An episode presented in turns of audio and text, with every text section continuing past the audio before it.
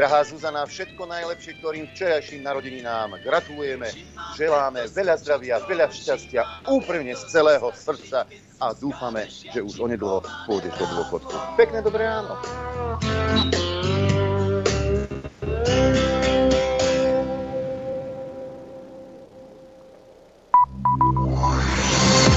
Rádio Infovojna, prehľad agentúrnych správ. Pekné dobré ránko vám všetkým. 22. júna roku 2022 a zo štúdia Juva zdraví Adriana poďme na agentúrky. Neuveriteľné veci sa dejú. Eduard Heger oznámil, že SAS sa vracia na koaličné rokovania. Pondelkové stretnutie Richarda Sulíka s e, Matovičom, ktoré zorganizoval Boris Kolár, považuje premiér za úspešné. Viedol nás k nemu náš spoločný záujem o stabilitu a dobré fungovanie koalície vládnej. Ja, že štátu, uviedol v stanovisku. Tento záujem v našich vzťahoch naďalej prevláda a pomáha nám prekonávať názorové spory na riešenie závažných spoločenských problémov. Dôkazom je aj návrat zástupcov strany SAS na koaličné rokovania, ktorý považujem za správny a nevyhnutný, tvrdí svetový líder Heger.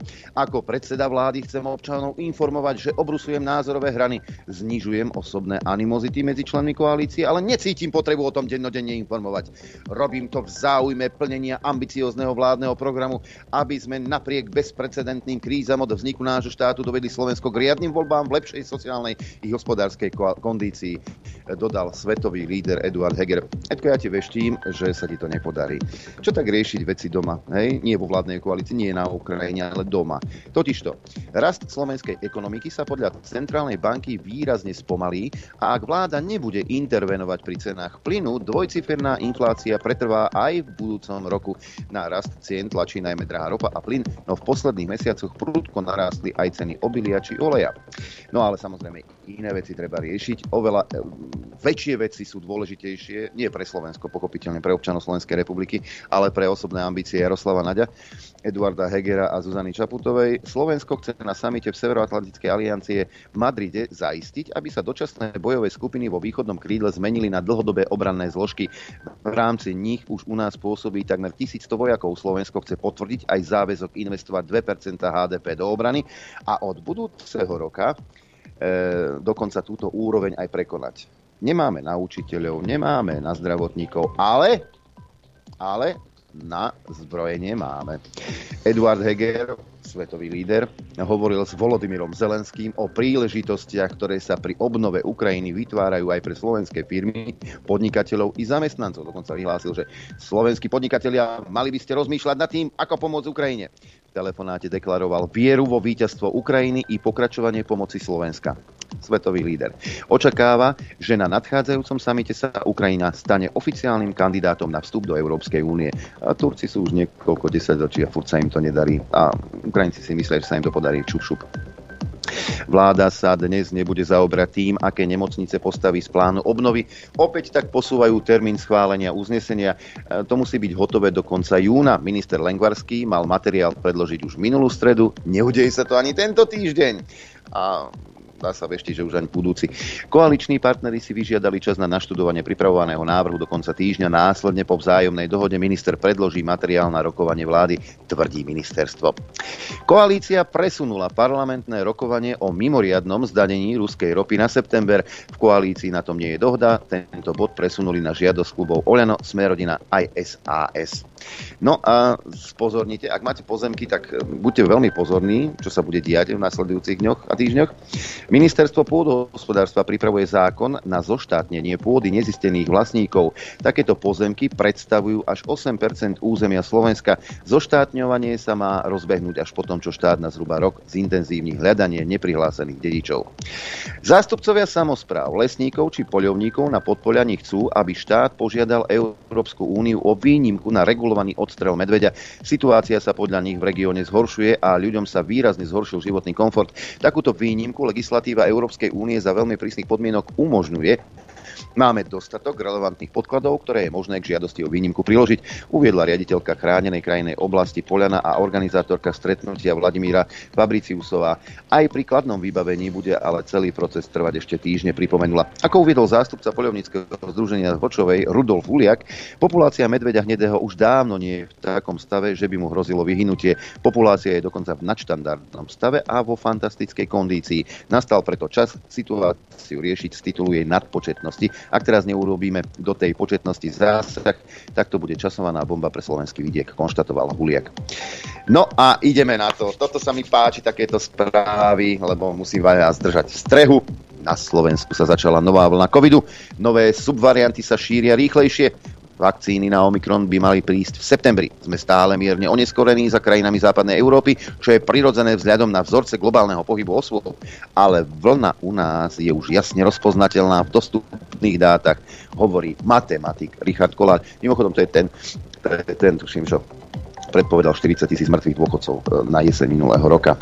No a ozval sa aj Boris Klempa, virológ, Nová vlna covidu prichádza netradične v lete. Upozorňuje, že aj keď ľudia nedávno prekonali Omikron, hrozí im opätovná infekcia.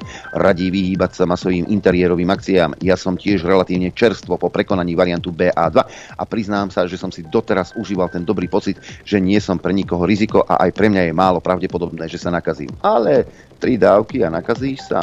Nosíš respirátor v práci, keďže si e, lekár. Kdeže si sa to nakazil? Minister školstva Branislav Grehling tvrdí, že pre COVID sa už nebudú plošne zatvárať školy. Ministerstvo školy požiadalo, aby zisťovali u rodičov záujem o testovanie detí od septembra. K dispozícii má ešte milión testov a požiadalo o ďalšie 2 milióny. Biznis sa nemôže zastaviť, predsa však áno. Poďme aj do zahraničia. Pozdravujem všetkých Teslárov, všetkých, ktorí máte elektrické autá, ktorí si myslíte, ako zachraňujete planétu. Holandská vláda mení zákon, ktorý povoluje uholným elektrárňam fungovať maximálne na 35% kapacity. Cieľom zákona, ktorý vstúpil do platnosti začiatkom roka, bolo obmedzenie emisí skleníkových plynov. Celkovo tri uholné elektrárne mali ukončiť prevádzku v roku 2030. Nová situácia na energetickom trhu však zmenila holandské plány a elektrárne budú môcť ísť na plnú kapacitu až do konca roka 2024. Vláda tvrdí, že bez dodatočných opatrení by Holandsku a Európe nebolo možné garantovať dostatočné naplnenie zásobníkov plynu pred zimnou sezónou. Takže keď budeš šoferovať tú svoju Tesličku, budeš sa cítiť zelene, pouvažuj nad tým, že či náhodou tá elektrika nie je z uholnej elektrárne však. No, Nemci majú veľký problém s plánom zakázať od roku 2035 predaj nových aut so spaľovacím motorom. Nemecká vláda s tým súhlasiť nebude, vyhlásil nemecký minister financií. Zákaz tento mesiac odsúhlasil Europarlament, návrh schválený europoslancami však ešte bude predmetom rokovaní. Rusko sa vyhráža Litve, ktoré nespúšťa, pardon, nepúšťa časť súrovín do Kaliningradu. Nejde o blokádu, tvrdí Litva od soboty implementovala európske sankcie, ktoré cez jej územie neumožňujú prepravu ocele a istých kovov z Ruska do Kaliningradu. Keď sa delil sovietský zväz, e, tak súčasťou dohody, keď teda e, Rusi súhlasili, že dobre, budete mať vlastný štát, ale taká malá podmienka je, že budeme môcť teda voziť na, e, do Kaliningradu suroviny a vlastne všetko, čo Kaliningrad potrebuje. Teraz to Litva stopla. No a uvidíme, čo spraví Rus. USA vyhlásili, že skalopevne stoja za svojim záväzkom brániť Litvu ako člena NATO po tom, čo Rusko pohrozilo, že určite zareaguje na nepriateľské akcie tejto krajiny. Išlo o reakciu na litovský zákaz tranzitu tovaru do Kaliningradskej oblasti. No a aj poďme k nášmu hercovi, teda nášmu e, tomu ukrajinskému. Prezident Zelenský vyzval Európsku úniu, aby čo najrýchlejšie prijal ďalší balík sankcií proti Rusku. Rusko musí cítiť narastajúci tlak vzhľadom na vojnu a jeho agresívnu protieurópsku politiku, povedal.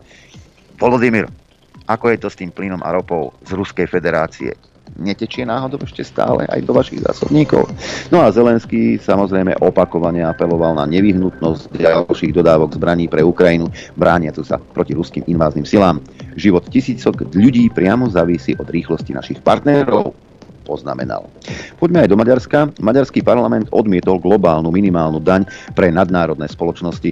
Podľa vládneho bloku Fides KDMP by takáto daň ohrozila konkurencieschopnosť Maďarska. Opozičné strany však tvrdia, že Orbánova vláda sa postavila jednoznačne na stranu nadnárodných spoločností. Zdravotnícke oddelenie, nie, nebude to o covide, v Británii, dobre počúvajte, Británia chce proti opičím kiahňam prednostne očkovať homosexuálov a bisexuálnych mužov z rizikových skupín, ktorí majú viacero sexuálnych partnerov. Ochorenie sa výrazne častejšie šíri práve medzi touto skupinou obyvateľov. Tvoj, Briti, vy ste takí homofóbni. No a ešte jedna zaujímavosť, lebo u nás sa veselo randa používa, však prečo by sa nepoužíval. Americký najvyšší súd zamietol odvolanie nemeckej firmy Bayer v procese o škodlivosti Randapu na ľudské zdravie. Zostáva tak v platnosti odškodné 25 miliónov dolárov pre Kalifornčana Edvina Hardemana, ktorý firmu zažaloval za to, že mu herbicíd spôsobil rakovinu. Podľa agentúry Bloomberg súd odmietol ochrániť Bayer pred ďalšími procesmi. Akcie Bayeru na frankfurtskej burze sa po oznámení amerického súdu prepadli o 4% na približne 61 eur. Firma čelí 30 tisícom podobných stiažností a jej vedenie oznámilo, že na prípadné ďalšie súdne spory v Lani vyčlenilo 4,5 miliardy dolárov. To znamená, že, si, že, sú, že sa necítia byť pevný e, v páse a asi zrejme vedia, že ten ronda nie je taká mňamka, ako sa ju snažia vykresliť však. Ale u nás sa veselo používa. Prečo by nie? Predpoveď počasia. No, ako to vyzerá na Slovensku? tak máme slnečné počasie tak takmer na celom území a ako tak pozerám, najteplejšie v týchto chvíľach je v Gabčíkove 21,5 stupňa. Bratislava 21, takisto Kuchyňa 19 Senica, 18 stupňov Celzia Piešťany, 20 v Nitre, 19,5 v Urbanove, ako aj v Dudinciach, Žiar nad Ronom hlási 19 stupňov Celzia, 19 aj v Prievidzi, Trenčín takisto 19, ako aj Martin, 17 Žilina, takisto Liesek, na Chopku 4 stupne, Sliaž má 19, takmer 20 v Boľkovciach, Rožňava 20, Telgard 17, Poprad 18, 19 Bardejové, v Tisinci takisto 19, ale aj v Prešove a v Kamenici nad Cirochou. O stupeň teplejšie v Košiciach 20 stupňov Celzia a 21 stupňov hlási Trebišov. Predpoved na dnes hovorí, že bude malá. Na západe je postupne zväčšená oblačnosť popoludní ojedinele, najmä na juhozápade prehánky alebo búrky. Najvyššia denná teplota vystúpi na 25 až 30, na severe väčšinou okolo 23 stupňov Celzia. Teplota na horách vo výške 1500 metrov 14 stupňov. Fúkať bude slabý, na východe väčšinou severný vietor rýchlosťou 5 až 25 km za hodinu. Dopoludne na Infovojne s Adrianom. A s Norbertom Lichtnerom. Pekné dobré ráno do štúdia 54 želám. Dobré ráno. Tebe, poslucháčom a divákom, dúfam, Halo. že ma aj počuť. A ty ma nepočuješ. Ja a teraz ma čuješ? Adrianko? Halo, dobré ráno. No, a toto je presne ono, o čom som sa... Á, už ťa počujem. Už ma počuješ, hej? hej Dobre, aj, aj teraz ma počuješ? Áno. No, super. No, budeme sa teraz zase takto počuješ. Nepočuješ. Toto bude. Dobré ráno pre všetkým. Sice ťa nepočujem, ale ťa vidím. Ale počuješ ma, nie? Hej, hej, hej. Dobre. A, zdravím vás ešte raz. Máme tu nové zariadenie, s ktorým som sa ja zoznámil. Boli sme predstavení jeden druhému, ale ešte sme sa nestihli skamarátiť, takže uh, predpokladám, šable sú inde, všetko je inde, proste kým sa s ním neskamarátem poredne, tak budete svetkami kdejakých psích kusov, ale ako proste takéto je živé vysielanie a keď technik uh, je taký, aký som ja, tak potom je to také, aké to je. Ťaž, ťažko s tým, s tým niečo urobíme. No, takže dúfam, že zatiaľ, zatiaľ to pôjde a potom to nejak budeme vylepšovať. A keď včera sme sa to, ja som sa to teda s tým potrápil, ale malo by to byť OK. Uvidíme, ak bude, keď bude niekto volať, či sa tam bude niečo ozývať a ešte, oj, nebojte sa ešte. Ešte je asi ďalších 18 možností, ako to môže byť zle. Tak uvidíme. A chcel som sa vrátiť, a, včera som spomínal, spomeniem ešte raz, a všetky objednávky, ktoré budú zaplatené z obchodu Infovojny, ktoré budú zaplatené do zajtra, teda vrátane zajtrajška, budú odoslané v pondelok. Čokoľvek bude objednané potom, bude odoslané 12. júla, vzhľadom k tomu, že e, niektorí ľudia si chcú čerpať dovolenku. Ja nie, ja idem na Malto. Tak, toľko a toľko k tomu. A... To, vyzne, to vyzeralo tak, ako keby ja chcem len ja dovolenku a ty si teda sa obetoval. Áno, však veď, dobre si to pochopil, vidíš. Dúfam, že všetci ostatní to tak pochopili. A k tej Bratislave sa chcem vrátiť. A včera nebol čas, ale len tak na, na, na minútku. Predstavte si, že sme tam stretli uh, chlapíka s pani, hej, takí mladší sú od nás oveľa. A majú, tento týždeň majú svadbu. Hej. Mm-hmm. A oni, oni sa vám stretli na tom čete, čo je u nás na stránke, tá, no pod, pod tými, uh, pod článkami, čo je. Hej.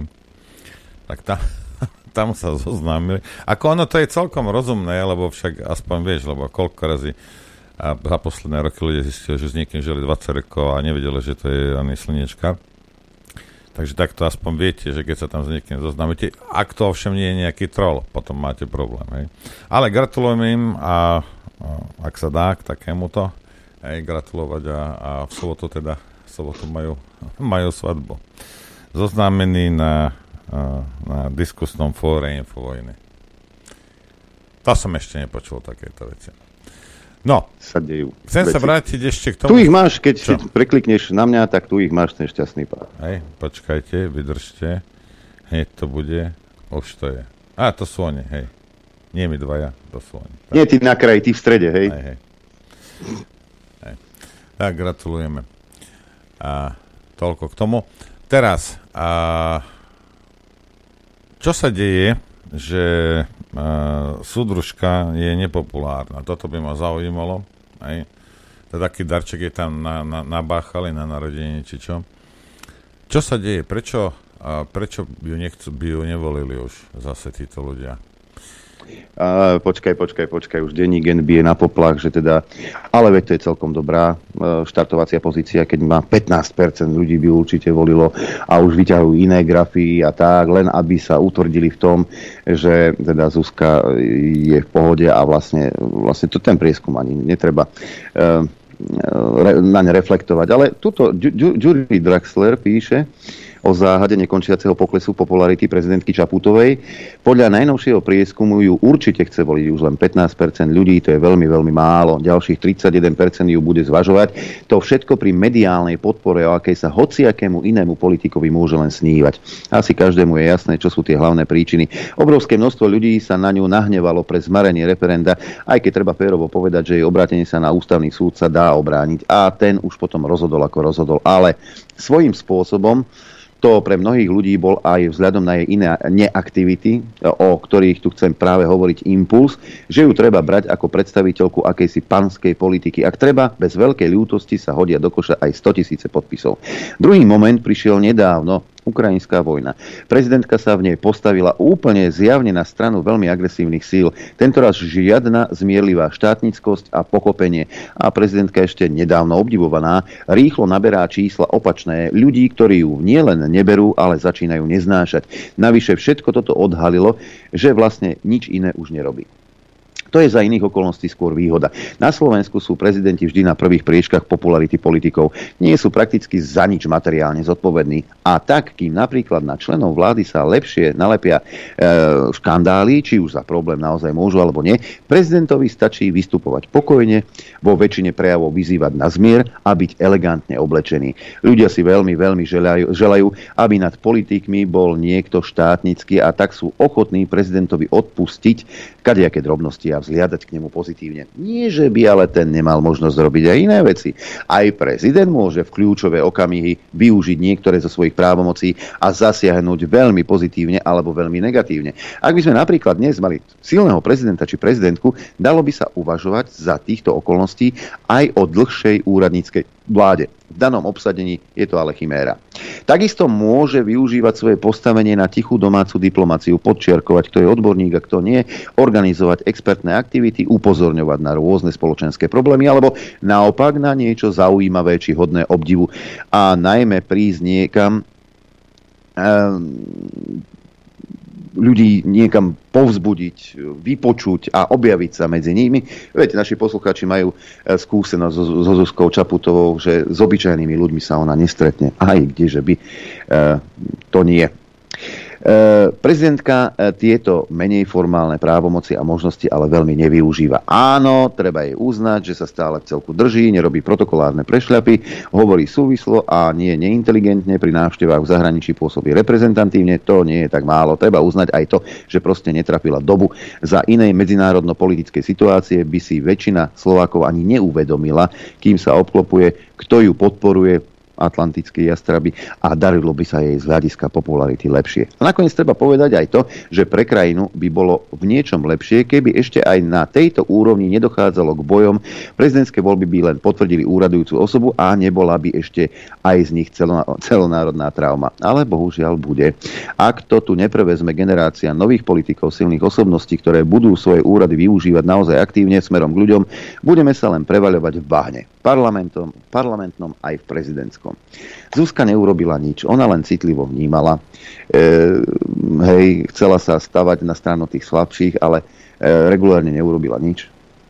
Dokonca vyhlásila, že nerozumie vlastnej krajine. Nerozumie občanom vo vlastnej krajine. Možno na Ukrajine by rozumela, neviem.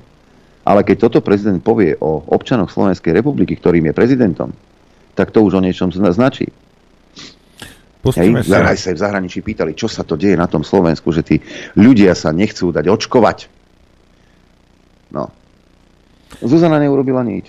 Pustíme Miesto si. toho, aby bojovala za záujmy Slovenskej republiky, nepodpísala napríklad obrannú dohodu so Spojenými štátmi americkými. Napríklad. Miesto toho vyzýva na posielanie zbraní na Ukrajinu a emotívne vystupuje v ukrajinskom parlamente vo Verchovnej rade. No. E, aj keď predtým hovorila o tom, že ona na Ukrajinu nepôjde, že to je turistika vojnová, ona tam nepôjde. Nakoniec sa tam objavila, objavila sa v nepriestrelnej veste, v, v prílbe, ako keby sa tam strieľalo, čisté PR fotky, však áno, a toto ľuďom vadí. Len jej poradcovia ako si toto nevnímajú. Toto nenavnímali. Vieš. Takže preto pani prezidentka nemá také čísla, aké by si progresívne Slovensko a liberálne médiá želali. Lebo oni v nej stále vidia tú peknú Zuzku. No, taká pekná. No, Adrianko, ty buď, buď je od teba ozvena, alebo ma počuješ. Toto sú dve možnosti, ktoré mám. Počujem ťa. Ja viem, že teraz ale, ma počuješ, ale je ozvena. Ale mám, ale mám ozvenu od seba, počujem dvakrát. Hej, no. Takže toto budeme musieť, uh, musieť poriešiť. A tak to ma počuješ, to je v pohode, ja sa zatiaľ toto budem s týmto hrekať, ale uh, pustíme si, pustíme si, čo na to hovoril uh, Luboš Blaha. Dúfame, že to pôjde nepôjde, lebo zase... Jarčuška. Jarčuška je tu, lebo som si to tu nachystal. Dobre, tak poďme sa pozrieť na, na Blahu. Poslanec Smeru Ľuboš Blaha reaguje na zverejnený prieskum, podľa ktorého by prezidentku vo voľbách znova určite volilo iba 15% občanov, ak by znova kandidovala. Blaha hovorí o Čaputovej konci a napísal. Čaputová skončila. Odchádza na smetisko dejín, zamávajme jej na rozlúčku. Voliť ju chce iba 15% a na prezidentku potrebuje vyše 50%. To je po troch rokoch v úrade strašná hamba. Jej volebný potenciál sa zúžil na jej domovskú neoliberálnu stranu PS a zo pár popletených oľaňákov. Okrem liberálov ju nenávidí celé Slovensko a s totálnou istotou ju odmieta voliť takmer polovica národa. Takúto facku Čaputová ešte neskytala. Keď naposledy dostala podobný výprask v prieskume, tak ma zažalovala na súde a potom jej poradca Goda vypisoval do Facebooku, aby ma zablokovali. Len rozmýšľam, aká pomsta príde od Čaputovej teraz. Keďže madam viní za všetko svojich kritikov, tak predpokladám, že mi ráno do bytu vbehne NAKA. Alebo CIA. Asi upraceme. Pravda je, že Čaputová je politická mŕtvola. A môže si za to sama. Lebo je prázdna ako fľaša vína po vydarenom rande. Mala dať šancu referendu, no ona ho zarezala a zachránila tým Matoviča pri moci. Mohla nepodpísať americké základne, ktoré odmietala väčšina Slovákov, no ona to dala na Speedy Gonzálesa a podpísala to v rekordnej rýchlosti. Mohla od rána do večera tlačiť na vládu, aby pomohla dôchodcom a všetkým ľuďom, ktorých likviduje zdražovanie. No ona radšej robí roztlieskavačku pre Volodymyra a kašle na Slovákov. A tak sa Slováci vykašľali na ňu. Ostala jej len hrstka skalných slniečok, ktorým vymil mozgy denní gen. Väčšina Slovákov už jej má plné zuby. Vážená pani Čaputová, pristavte si k palácu niekoľko kamiónov, naložte si tam všetky svoje garderóby a pakujte sa preč z úradu. Ľudia vás nevnímajú ako svoju prezidentku. Zradili ste ich dôveru. Chcú mať v úrade niekoho, kto má obsah, niekoho múdreho, niekoho, kto bojuje za Slovensko. Kľudne dajte teraz pokyn tomu svojmu Godovi, aby nechal zablokovať 85% Slovákov, ktorí vás nemilujú, ale nič tým nezmeníte. Toto je váš koniec, vážená pani. Už by som sa byť vami obzeral po nejakej prácičke v USA, dáka Sorošova mimovládka. Určite budú radi, napísal Ľuboš Blaha. Ide o jednu vec, že zase by som sa veľmi nevytešoval, a rozumiete, lebo toto sú tiež také blahové pre tých menej, jak by som to povedal, no, pre niektorých tých voličov smeru. Uh, nie, ona však dostáva ona toľko mediálneho priestoru a takým spôsobom ju chvália, tlačia, že proste stále ešte tých 15% tam je napriek tomu, že to je protislovenská, nie prezidentka, ale proste protislovenská agentka. A daj na mňa žalobu, protislovenská agentka a v službách zahraničných agentúr a keď nebude ona, a tak zase vidíte, koľko im to trvá, 3 mesiace, oni môžu sa s ňou hrajkať ešte, kým to neskončí, hej. 3 mesiace predtým vyťahnú nejakú ďalšiu bábku, hej, ďalšieho agenta spiaceho, nejakého Sorošovského. A premijú Slovákom mozgy, Slováci sa radí, to nemajú radi one nejaké zanesené veci, vedomosti alebo skúsenosti alebo nejaká pamäť, to Slováka netrápi, on stále chce byť frešný a frešne prepláchnutý. A za posledné 3 mesiace tam bude zase niekto iný. Už bol Kiska, už je táto. A Slováka sa dá za 3 mesiace nachytať na hocičo. Hej. Taká je realita. Takže by som sa netešil, lebo viete, keď odišiel Kiska, všetci sme sa vytešovali, ja som skákal 3,50 m od radosti. No. Schválne, či ešte skáčem 3,50 m, či som už nevyronil slzu, za tým hajzlom z Popradu. Ha? Čo si myslíte? Ale aby sme ešte nevyrovnili slzu za Zuzu. Príde ďalší, ešte agresívnejší, ešte viac protislovenský nejaký hajzel, ktorý bude Slovensko tlačiť ku dnu. Takže veľmi by som sa ja, ja nevytešoval na, na, na vašom mieste. Ľudia sú schopní zvoliť čokoľvek. Zvolia tam, rozumieš, kobilu do oného, do prezidentského paláca. Vrece zemiakov, hocičo. Len keď im to niekto nejaký žid poriadne na, namaluje, nakreslí, vysvetlím, ako to majú, aké je to super fasa pre nich. Je taká pekná, bude sranda. A ešte, že to sme nemali. No, nemali sme veľa vecí. Ani takúto situáciu sme nemali. Čo si, prečo si nejdeš radšej natankovať? Aby si vedel, v aké realite žiješ. Každý jeden z vás. Ideme si zahrať, Adrianko, čo ty? Poďme. Ja, vidíš to? Budeme tu musieť nejakým spôsobom sa No, budem to riešiť. Budem to riešiť v priebežne. Priebežne. Priebežne bude echo, echo priebežne nebude echo, priebežne Madria nebude počuť, ale nejak sa k tomu dopracujeme.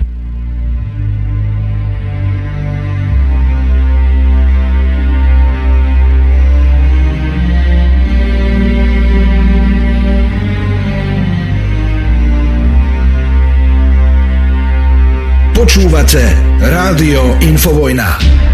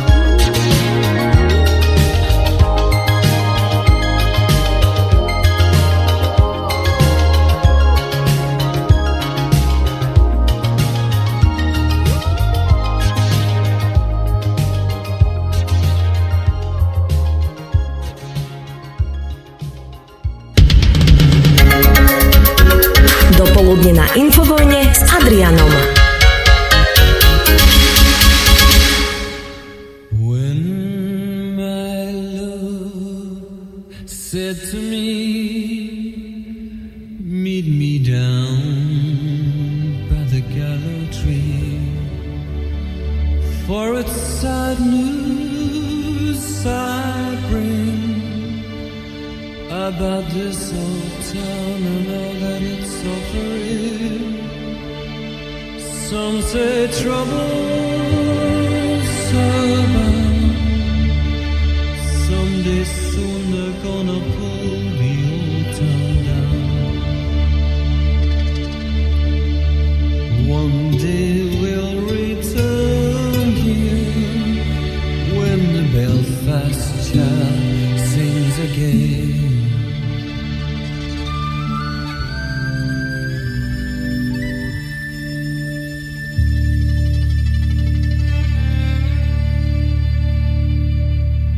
Brothers, sisters, where are you now? As I look for you right through the crowd.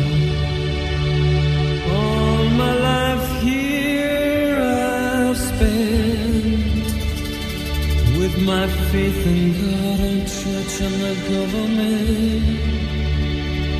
Some say trouble.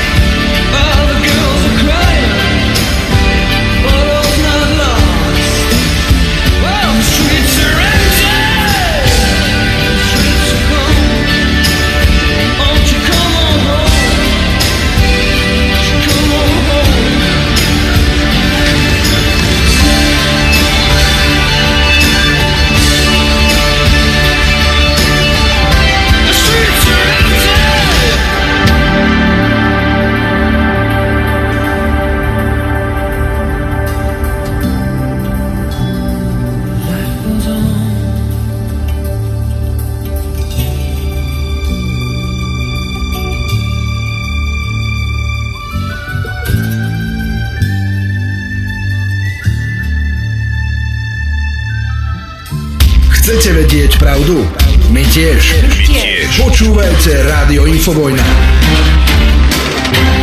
Tak a teraz nepočujem nič, ale dobré ráno. Po džingli som prestal počuť. Neviem, čo sa stalo. Dobré ráno, prajem. Musím to tak robiť, lebo inak je echo, takže keď ty rozprávaš, tak mňa nepočuješ, keď ja rozprávam, tak zatiaľ to takto budeme riešiť. M- má, to, má, to svoje, má to svoje výhody, aspoň si nebudeme skákať do reči. Áno, to je tak, e, pravda. Dnes budeme mať e, hostí dvoch a ten prvý je na telefónnej linke a nie je to nikto iný ako Miloš Zverina z občianskeho združenia Slavica. Miloš, to pekné dobré ráno do čakárne u lekára. Dobré ráno. Áno, áno, ďakujem. Ja som v Bojniciach u lekára, máš pravdu. A pozdravujem poslucháčov Infovojny aj vás e, v štúdiu, ja Adriana aj Nora. A ja by som chcel vlastne len v krátkosti pozvať na dnešné podujatie, ktoré robí Slavica už tradične. A síce už piatýkrát sa stretneme a budeme si pripomínať pamätný deň genocídy Slovanov. Stretávame sa o 17. hodine pred okresným úradom Nitre na Štefanikovej 69 pri Soke Boja.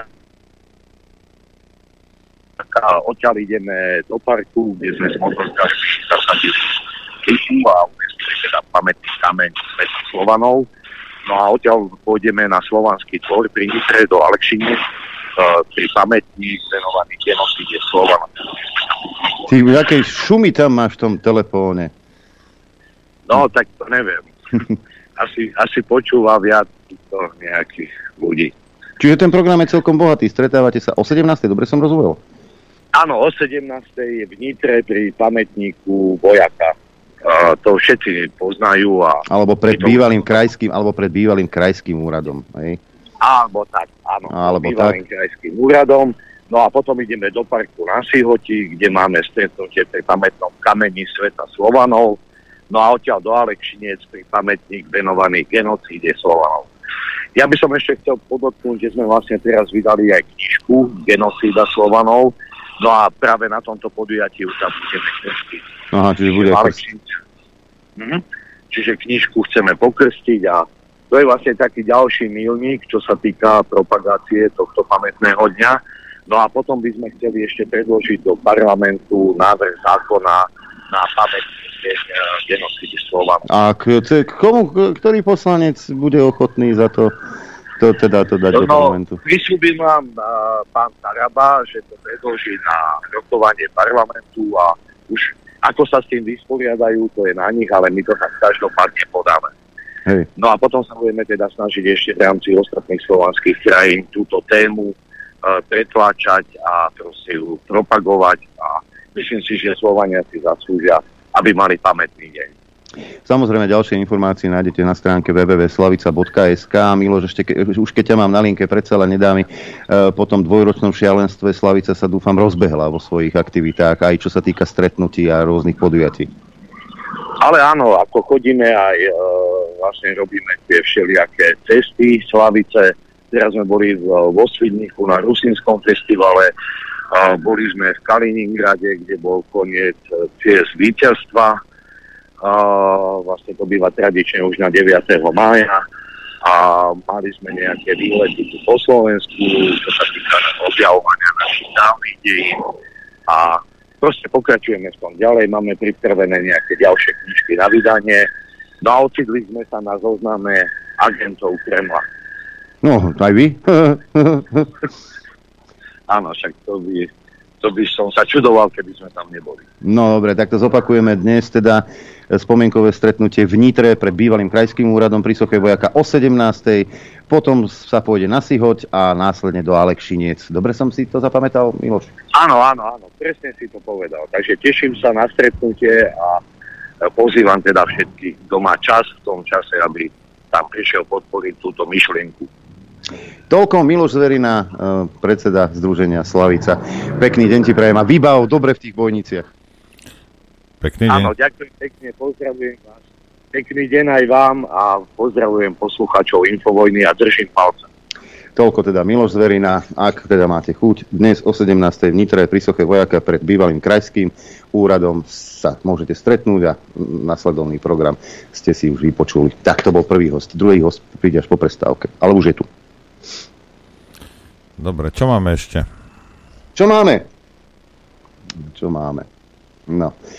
Včera mal Kažimír e, tlačovku a tie prognózy, stiahni si mikrofón, tie pr- prognózy nie sú práve najlepšie. Edko, tento náš svetový líder, najsvetovejší líder, teda hovorí, že on všetko robí pre vás občanov, len o tom nehovorí, ale oni majú úspechy, my tie úspechy samozrejme nevidíme. E, Oveľa väčšie úspechy majú na Ukrajine, čo sa týka dodávky zbraní samozrejme a búchanie sa do prs ako 2% HDP, budeme e, teda dávať na voj, vojsko, naše vojsko, dokonca aj túto hranicu prekročíme, ale pre učiteľov, pre zdravotníkov, pre dôchodcov, matky samoživiteľky peniaze nemáme a ani mať nebudeme, lebo tá prognoza skutočne rúžová nie je.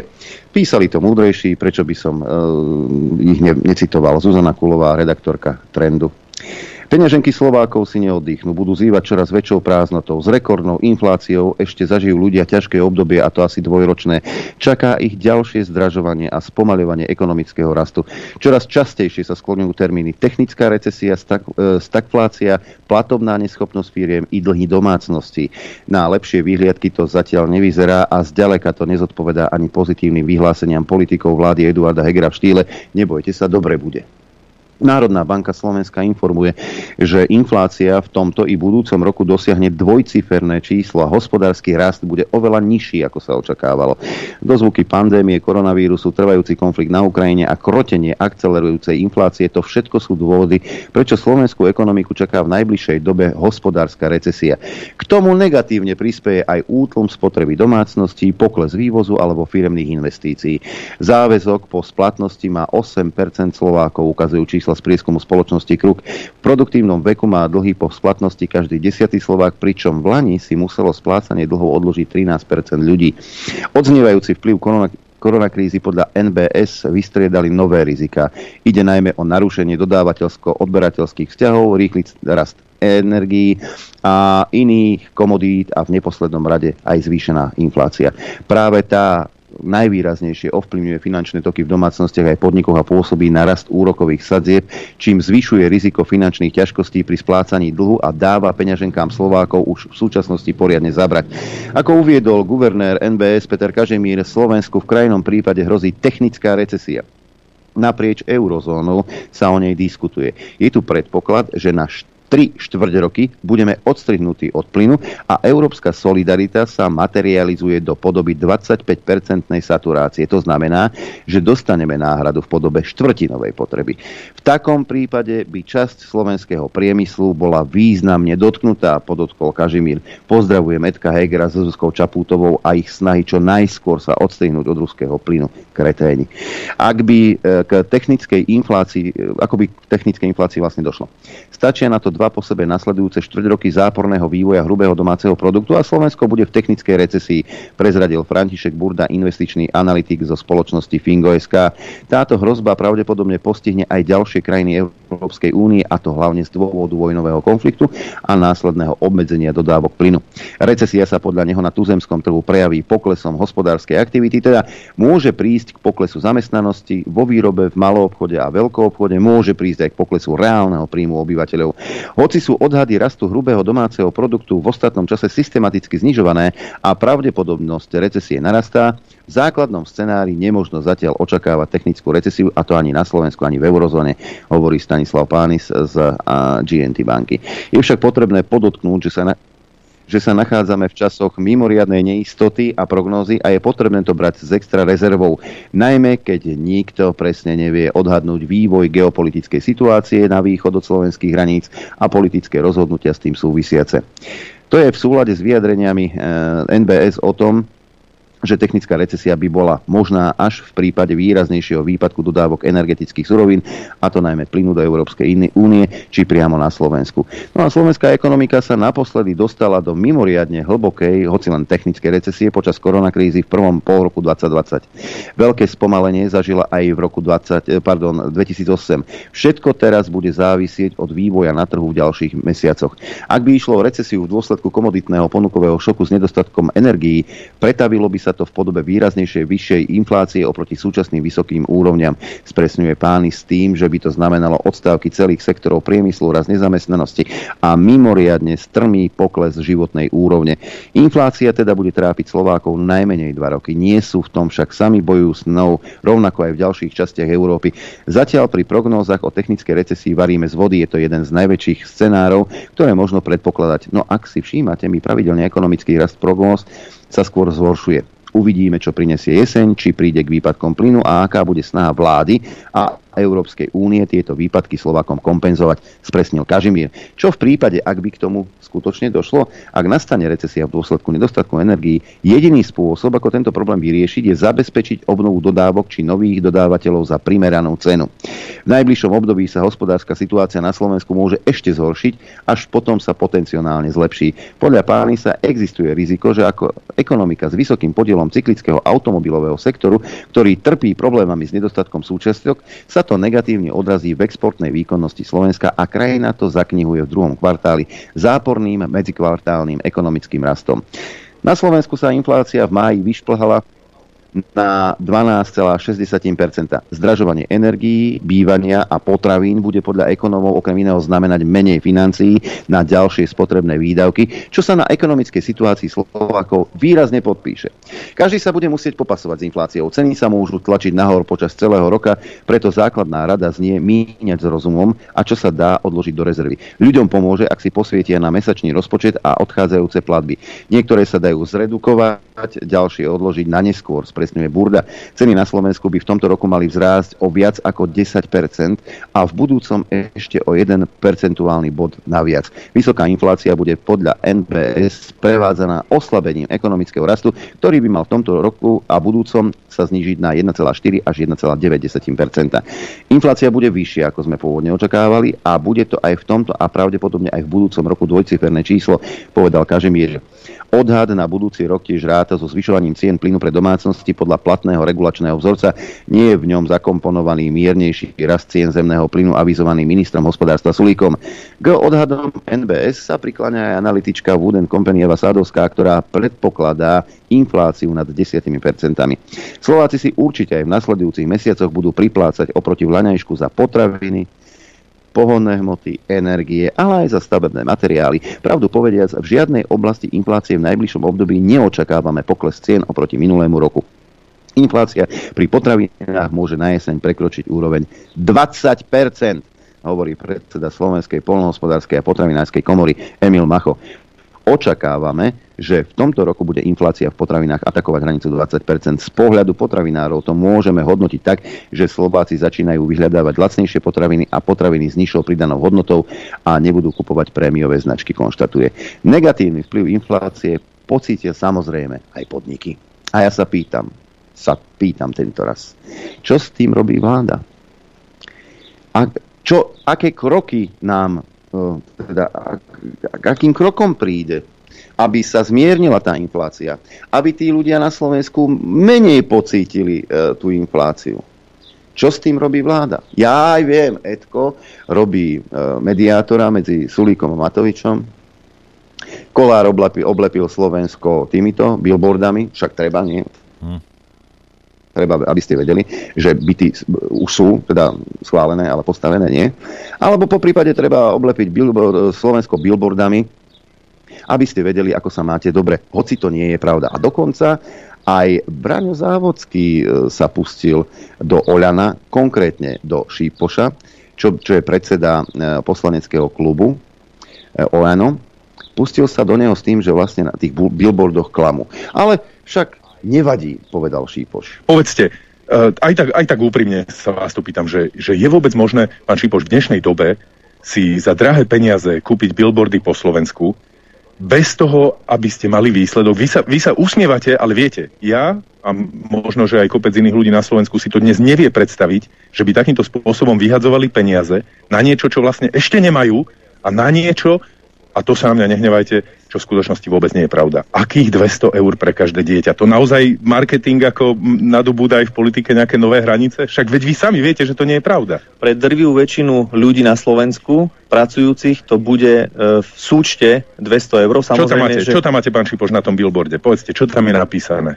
No, že sme presadili 200 eur e, pre rodiny, e, pre rodiny s deťmi. Alebo 200, eur na rodinu, na dieťa. že? 200 eur na dieťa, Áno. splnili sme. Áno, presadili sme to v parlamente. 200, pán, pán Šipoš, ani to nie je 200 eur na dieťa, to je výmysel. A ani Ale ste prečo? to, Ale prečo ani to ste to vymysel? nepresadili. Ale prečo je to vymysel? No pretože to by, to by ste, veď vypíšete, ak napíšete 200 eur na dieťa, to Áno. znamená na každé dieťa na Slovensku 200 eur. Ale, ale pre Ale to rodin- nie je pravda. Ale ten zákon, keď si dobre prečítate a komunikujeme to, tak je to pre rodiny s deťmi, tak pracujúcich rodičov na reagovať ešte dieťa. na toto, pán Takáč, verím, že, že ma ospravedlní, že ho ešte nezapájam. No, rodina. Jeden rodič je zamestnanec s priemernou mzdou a dieťa je staršie ako 15 rokov spolu 150 eur. 50 daňový bonus, 40 prídavok na dieťa, 60 krúžkovné, ak to prejde. Mhm. Rodina, kde je to dieťa ešte staršie, staršie ako 18 rokov, je tam 90 eur, je tam 50 eur daňový bonus, je tam eh, 40 eur prídavok na dieťa, je tam bez nároku na krúžkovné. O Tak- čom sa to bavíme? Že tak- čo je to? Čo je, že, Ja, ja rozumiem, no čo dobre, chcete, ja no, rozumiem, čo tak chcete povedzte povedať. a už zapojíme Áno, rozumiem, čo chcete Takáča. povedať. Samozrejme, No. že vy tú pomoc nedáte všetkým rovnako na každé jedno Prečo dieťa. to máte na billboardoch? Pretože, pretože my na billboardoch, keď si dobre po, viete, ako Reklama, funguje marketing, marketing nie, pohode, ale keď hej. viete, ako to funguje, ten vodič, keď ide v aute, on nezastihne si prečítať. Keby sme tam dali všetko, čo je v zákone, nestihne si to nikto prečítať. Jednoducho musíte Tak tam... zaklamete. Nie zaklamete to, A nie je klamstvo. Nie je to A klamstvo. čo to je? Pretože drvivá väčšina pracujúcich rodín dostane na to dieťa 200 eur v súčte všetkých. Samozrejme, že ak Ani to niekto nie je nepracuje pravda. málo, Pán Šipoš, ale ja ne, mne to je ľúto, že vám to hovorím, ale ani to nie je pravda, veď vy... tak pozrite veď sa, vy môžeme... poču, počúvajte, ale, No. ale vy, vy, vy nedávate na novo rodinné prídavky e, tým, týmto deťom tu na Slovensku. Vy nedávate ale na novo... ich. No, tak to je super, že ste to povedali, to slovo. Čiže vy, vy, ne, vy nedáte niekomu 100 eur na novo deťom. Ani teraz ste neposielali rodinám, sa. pán Šipoš, Hej. ani teraz ste neposielali rodinám do schránok 100 eur. Veď predsa... 75 plus 25. No, no je a o tomto, spolu? o tomto sa tu... No, Ba- ale spolu je to 100. ale počkajte. A my ale- hovoríme o tej celkovej sume. tak to je výborné, ale... Tak ale čo máme napísať, že Mali doteraz ste mali toľko Dobre, ale mali by ste, mali by ste tým rodičom s deťom povedať, že, že to nedvíhate z nuly, ale z nejakej konkrétnej sumy. No ale, a to je ale rodičia s deťmi vedia, že, nedostá, že nula im nechodí. Ako- Oni vedia, že chodia im 25 na dieťa, to prečo nevedia. ne, nepíšete, že to je 75 eurové zvýšenie? Prečo hovoríte, že 100? Lebo my hovoríme o celkovej sume. Hm, No dobre, len to znie zavá- zavádzajúco. To neuznávate a to aj v súvislosti s tými vašimi billboardami. Že trošku zavádzate Pozrite ľudí. sa, ten, kto chce, si to naštuduje a vie, ako to je. Dobre. Ten, kto chce hľadať chyby, áno, môžeme teraz hľadať chyby a môžeme hovoriť, že a prečo nepíšete takto, ale mohli by ste takto. To mi hovoríte, o že som, celkovej to mi hovoríte a o... teraz, že som taký vychytávač chybičiek. Ja hovorím len fakty, tak aby bolo sa. jasno. Tak, ja som si myslel, že e, Veroniku Remišovú nikto nepredstihne, ale Šípoš má našliapnuté k tomu, ale že veľkým spôsobom. Však to je market. Oni, oni ni- niečo schválili, čo nie je v platnosti, ale oblepia celé Slovensko billboardami, že to tak je. To isté Boris Kolár. Máme byty. Ešte nie je postavená ani tehla a už má billboardy po celom Slovensku. Čo keby ste tie peniaze, ktoré ste zaplatili za tie billboardy z peňazí Oľana, lebo sú, to sú naše peniaze, ktoré dostávate na základe pokutného zákona na fungovanie strán, hej, to by sa malo zrušiť. Nech strana žije z členských príspevkov. Dovidenia, do počutia. Prečo tie peniaze nezoberiete a komplet, ako ich dostávate každý rok, e, nerozdáte? Lebo tie peniaze na fungovanie strany, nech sa na mňa nikto nehnevá, aké, aké náklady má na fungovanie strany Oľano? Keď má 4 či 13 e, alebo 45 poslancov, s nimi nemajú, nemajú nič. Hej, ani sídlo strany nemajú. Ale bankový účet majú. Ale Matovič bude vyblakovať, akí sú oni sociálni, aká je, sociálni sú voľano. Najnovšie chce byť novým Orbánom. Pán Dímeši mu v tom výrazne pomáha, dokonca kon, kon, je z neho konzervati- kon, kon, konzervatívec. A vy- vyblakuje, že ho nemajú radi, lebo, lebo on nie je LGBTI. Zrazu ide touto cestou. Čiže Stále. kade vietor, kade plášť. Počuješ ma? Áno. Tak si predstav, že ma počuješ a nemáš echo. No, ty si šikovný. Mladý, úspešný, perspektívny. Pár, Predsa, som 20 ťa, rokov je som 20 ťa rokov. rozhodil v tom sluchátku počas toho, jak si čítal, ale Maťo mi vypisuje, že by som ti to nerobil. Ja som mu odpísal, že zdokonalujem vysielanie, osobné nepohodlie ma nezaujíma. Hej. Takže, dobre, už by to malo byť teraz ako v poriadku. Je to asi 215 gombíkov, našiel som ten správny, ktorým zakrútiť. Čo sa týka tohto, tejto pomoci, to nemôžete dať ani do úvodzoviek. Toto, včera som pozeral tlačovku Smerákov. Oni ti to spočítali, Adrian, že Mhm. Lebo však pamätáme si, keď pred voľbami vykrikovali pán Matovič, hej, a ostatné asociálne živly v našej vláde. Nebudeme rušiť zadarmo obedy, nebudeme rušiť Nerušiť vlaky, vlaky. nič nebudeme, všetky sociálne štáty zostanú, však pán Kolár. Hej, naštartuj si trošku tú druhú bunku v hlave. Klamete, ja sa vám z huby prášim. A oklamali ste svojich voličov, hej, tých slaboduchých Slovákov. V poriadku, hej, však OK, veď prečo nie. Ale smeráci to spočítali, že to, túto pomoc, bravím, ani v úvodzovkách, to len nazývajú pomoc, to je zase zebra a, a vyzerá to ako žirafa, nepokrie to, lebo tie obedy im zobrali tým deťom, však, tie zadarmo. V tej rodine to nepokrie ani tie obedy, čo im vzali. Ale urobia z toho billboardy. To znamená, že ja prídem k tebe, hej, zoberiem ti 100 eur a potom a, ti poviem, že a, tu máš 80 a ja budem vylepím celé Slovensko, polepím billboard a poviem, že ja som Adrianovi pomohol 80 eurami, ja som king, ja som frajer, ja som ten najsociálnejšie cítiaci človek. Hej? Takže oni, hej, a teraz ako, viete, že ja smerhákov nemusím, ale toto je realita. oni, keď toto všetko vyplatia, ak a kedy, tak tie rodiny budú na tom horšie o trošku, už keď dostanú túto pomoc, budú o tom, na tom o trošku horšie, ako boli predtým, jak smeráci skončili. Toto je Slovensko. Dva kroky vpred, štyri vzad. Dva kroky vpred, tri vzad. Tak, tak. Ale pripomeňme si Igora Matoviča z predchádzajúceho volebného obdobia. 49 poslancov v tejto sále si hovorí, že sú sociálni demokrati ľudia. Toto je sociálna demokracia, toto je sociálne cítenie, že sami sebe si dáte 1500. Mimochodom, zníženie platov ste si neodsúhlasili v parlamente. Teraz, minulý týždeň. A sirotám 2,70. 3,90 dala táto vláda sirotám. Len tak mimochodom. Toto je asociálna demokracia. Toto je asociálne cítenie. Toto je asociálny bezcit a bezcítenie. Toto môže spraviť len človek hyena. Dôchodcom dáte almužnu. O 6, Aby nič. o 6% zvýšite ceny elektriky a plynu. Myslím, že o 7 Kde sú tie ceny časy? tepla. Však, Zvýšite odvody živnostníkom, zamestnancom. Ľudí len šrobujete každú jednu korunu, každé jedno euro z nich chcete dostať. Potom sa hráte na Ježiška z ich vlastných peňazí a takto nemorálne ľuďom naplujete do zastav ho tváre. prosím ťa. Poplatok si... Uh, uh, ja len, aby ste si uvedomili, prosím vás, tí, ktorí teda nemáte v hlave nakadené, keď vidíte tento jeho prejav, hej, poďme, poďme postupne, hej, poviete si, to je oduševnelý, sociálne cítiaci opozičný politik, hej, a na to ste skočili. Áno? A teraz, všetko, čo smeráci dali ľuďom, im zobrali. Hej. A teraz im ide niečo dať a tvári sa, že dáva viac, než dali smeráci. A teraz tu nejde o smerákov, predošla vláda. Hej. A popri tom je to menej, lebo zobral viac. Hej.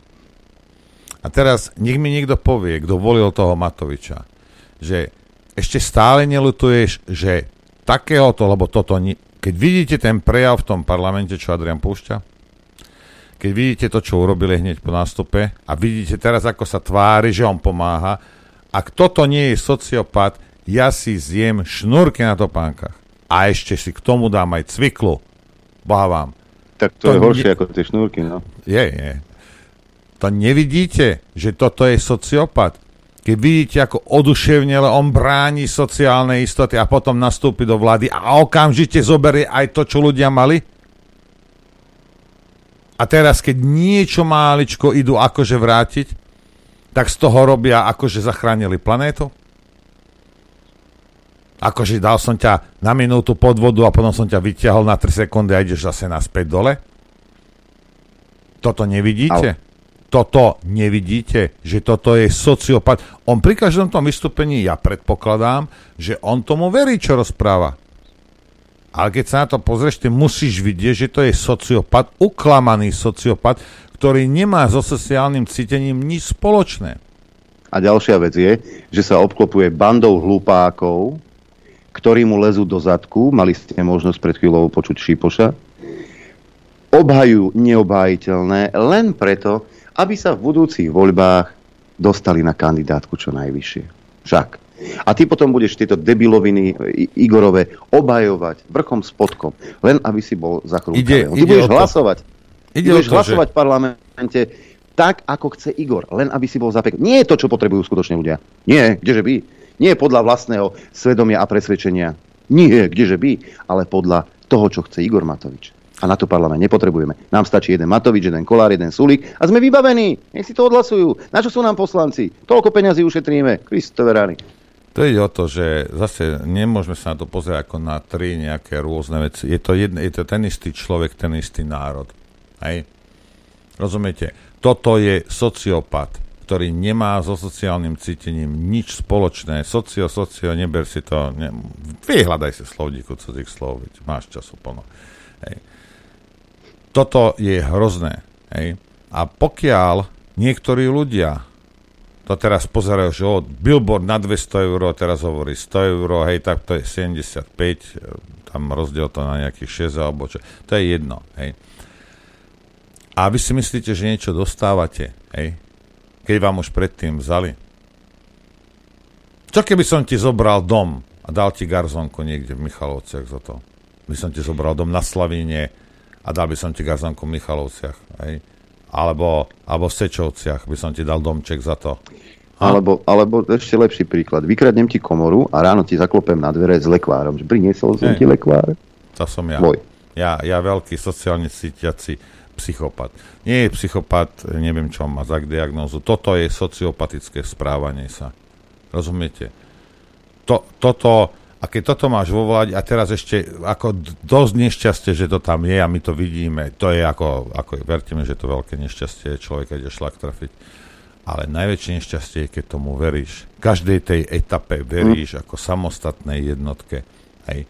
A potom si naozaj nič inšie nezaslúžiš. Potom proste ži si v tom svojom, svojom svete, čo si si vytvoril, alebo ti vytvorila telka s Matovičom na čele a s billboardami a myslíš si, že si najchytrejší na svete a je ti fasa. A ja ti hovorím jednu vec. Prečo si nesadneš do riti do auta a nejdeš si dať plnou? Ha? Rozumieš? A potom mi porozprávaj, čo je a čo nie je. Prečo by si mal platiť teraz od septembra ešte viac? Však nechaj tie deti hľadovať, veď nič sa im nestane, keď raz za deň sa nenajedia. Budeš mať na benzín. Ale oni rozdávajú. Hej? Rozdávajú. Keď ten benzín môže stáť, môže stáť 1,20, 1,25. Len oni nechcú. A v tom je ten rozdiel. Tak, tak ako sme, ako, a, a, o, akom, o, čom, o čom sa bavíme? Toto mi vysvetlite. O čom? Dostaneš 100 eur a teraz ho za to budeš milovať. Ja ti dám 200, poď mi poboskať nohy, keď si taká štetka. Lebo toto nie je nič inšie. Len prostitúcia. Napríklad Chorváti Vlastné utrpanie cenu. nevidíš. Čo môj? Že Chorváti zastropovali cenu. Hej. No a my, my vidíte nejaké kroky tejto vlády a také tanky vyvezeme, a teda nevyvezeme, lebo leopardy čakáme a benzín posielame na Ukrajinu, naftu posielame na Ukrajinu, vraj nám za ňu platia a také delostrelecké granáty a Zuzany tam pošleme a S-300, najnovšie stíhačky som počul, kde si som čítal, že stíhačky nakoniec pôjdu na Ukrajinu, hoci predtým varovali všetci, že to môže byť prúser veľký, ale keď budeme mať dohodu s Poliakmi a Štechmi, že nám budú chrániť nebo, tak aj stíhačky pôjdu. My sme taký bohatý národ, škoda, že nedávate e, občanom Slovenskej republiky, čo si zaslúžia. Kde sú dôchodcovia? Ako ste im pomohli? Zvýšili ste dôchodky o koľko? O koľko ste zvýšili dôchodky? O koľko ste zvýšili vdovské dôchodky? Ale Veronika Remišová vám poviem, výrazne sme pomohli sirotám. 3,60 či 3,90 mesačne im pridali. Krúc si nás za 3,90. Ha, To normálne sa Po- obžereš. Týždeň budeš mať lukulské hody. A prečo? Stačí, stačí ísť do Bratislavy a možno si dáš v centre kávu za 3,90, ktorá má hodnotu No. 7 centov. Možno. No dobre, leopardy nebudú, videl som leoparda, zdržal sa niekde, tam videl som, že ho, že ako žerie zebru, ktorá vyzerala ako žirafa. Poďme si zahrať.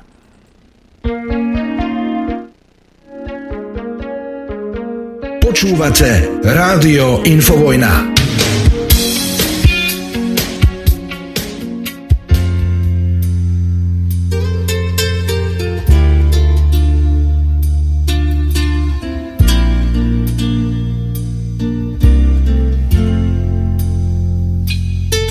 Jeden muž na konci světa, postečte svůj telegram, na co v této chvíli myslí, když se stmívá, když je sám.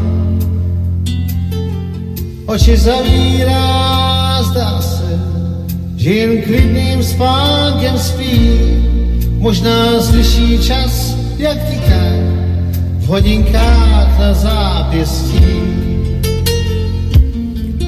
Na co myslí v této chvíli, ten, kdo má se rozhodnout. Každý krok má váhu nebe, oči hvězd jsou přísný soud. Slunce nad hlavou křičí, vstaň a běž, staň se to, co má se stát. Muž na druhém konci světa často myslí na návrat.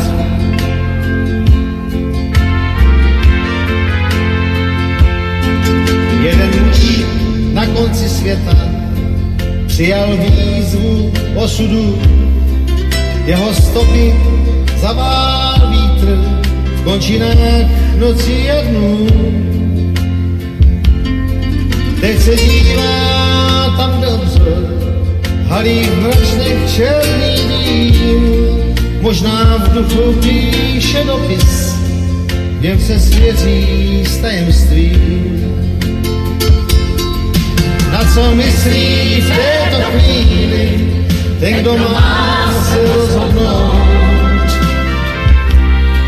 Každý krok má váhu nebe, oči hvězd jsou přísný soud. Slunce nad hlavou křičí, vstaň a běž, staň se to, co má se stát. Muž na druhém konci světa často myslí na návrat.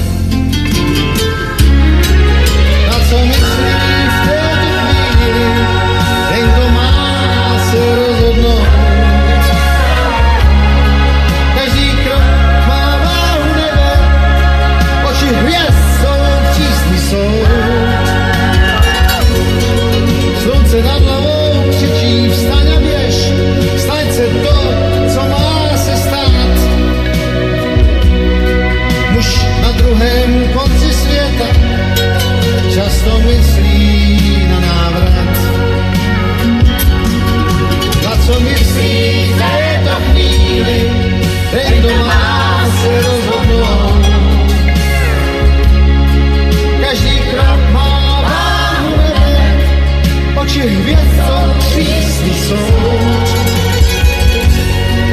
Slunce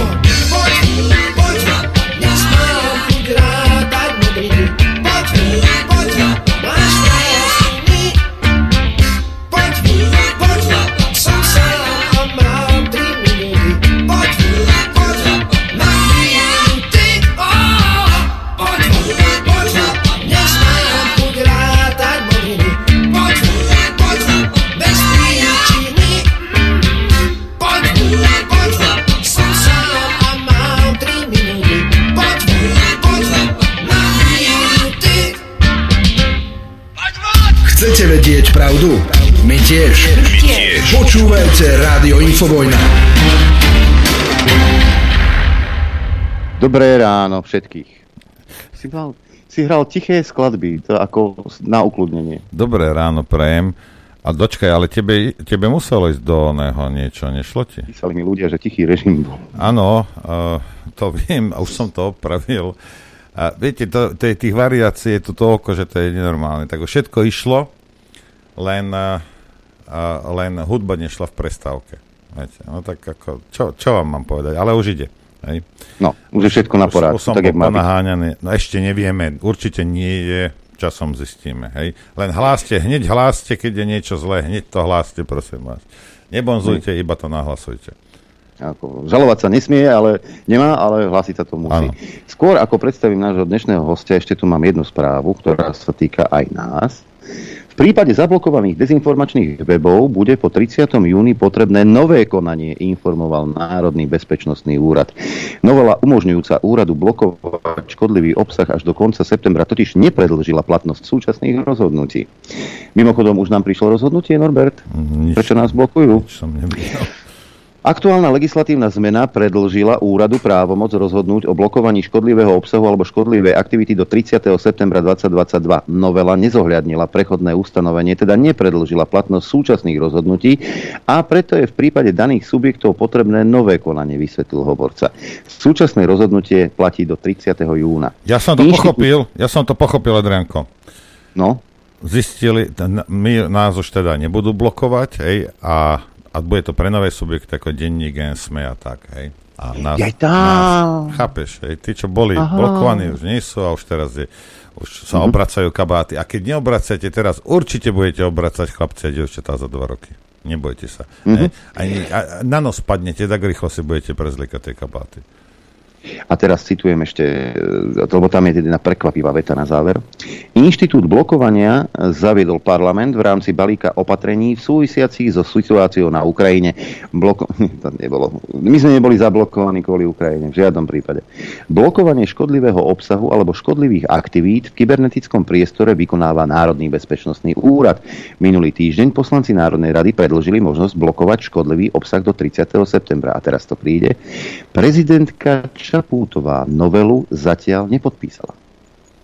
A však má čas a my teraz budeme dva týždne na dovolenke, tak snáď do toho 12. či 11. to stihnete pre Boha živého. Hej, hej, hej. Nie, že pôjdete na dovolenky, hajzlici a ja vás platím a ty si budeš niekde v Chorvátsku sa budeš vyvalovať. To nie, nie, nie, treba pekne blokovať ďalej. Hm? Teda nás neblokujete, to je každému jasné. Blokujete občanov Slovenskej republiky. Čo je podľa mňa oveľa horšie, než keby ste blokovali nás však. Asi tak.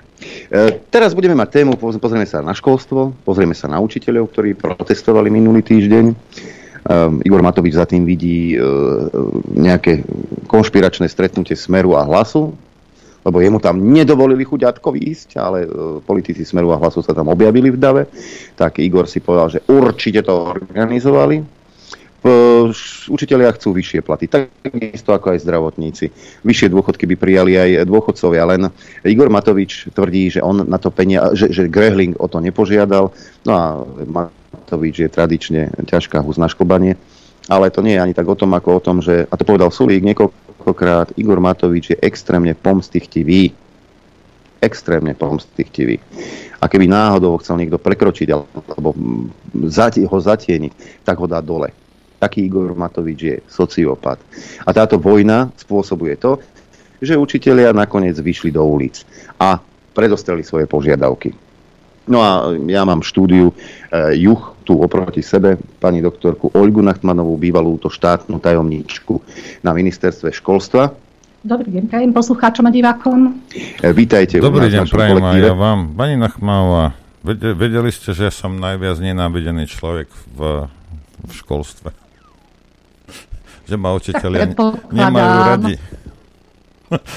Nie, že by som o to stál, ale len aby ste vedeli. Hej. Ja budem potichučky celú reláciu, aby som nedráždil našich, našich statočných učiteľov, ktorí sú schopní mučiť 6-ročné deti. No. Tak ako v každej skupine zamestnaní máte ľudí, ktorí sú fantastickí v svojej profesii. Nemôžeme hádzať všetky do jedného To je pravda. To je Mnohí pravda. učiteľi asi vytrpeli svoje. Tieto dva roky boli veľmi náročné. Viem, o čom hovorím, pretože som takisto učila. To online vyučovanie, mnohí si myslia, že to je oveľa jednoduchšie pre pedagóga. Je to oveľa náročnejšie. Určite sa našli takí, čo to zľahčovali. Eh, Niekedy mi aj študenti hovorili z iných vysokých škôl určité zaujímavé situácie. No pre mňa to bolo, pre mňa osobne, môžem hovoriť sama za seba, veľmi ťažká aj z toho dôvodu, že tí študenti síce boli prihlásení, ale ja som niekedy musela otázku 2-3 krát zopakovať. Potom som prestala. Dávala som ďalšiemu. Tak z toho bolo vidno, že vôbec nie, ale toto nechcem riešiť. Idem riešiť ten štrajk, keďže sme začali. Som veľmi rada, že po eh, po prvýkrát učitelia v takom veľkom počte prišli konečne bojovať za svoje požiadavky. Konečne si začínajú uvedomovať svoju silu. Pretože celé predchádzajúce roky, celých tých viac ako 30 rokov, učitelia boli zneužívaní a tá téza, že učiteľstvo nie je povolanie, ale poslanie a tým pádom sa na nich pozeralo ako na nejaké na nejaký segment, ktorý nejakú váhu v spoločnosti nemá, toto bol základný problém, ale takto. Nebolo to tak od začiatku. E, Tie 90. roky ešte učiteľ mal aké také postavenie. Ja teraz urobím takú krátku genézu, pretože na mnohé veci sa zabúda. Mnohé veci si ľudia nepamätajú, mnohé veci vtedy ani nevnímali, dajme tomu, boli malé deti, alebo nemali ešte deti, tak nevideli do toho. Tak. Nemali potrebu do toho Áno, vidieť. áno. V 90. rokoch ešte to išlo tak inertným systémom. Ja som spomínala už niekoľkokrát, že v tých 90. rokoch ku nám chodili často návštevy z vyspelého zahraničia a práve kvôli nášmu školskému systému.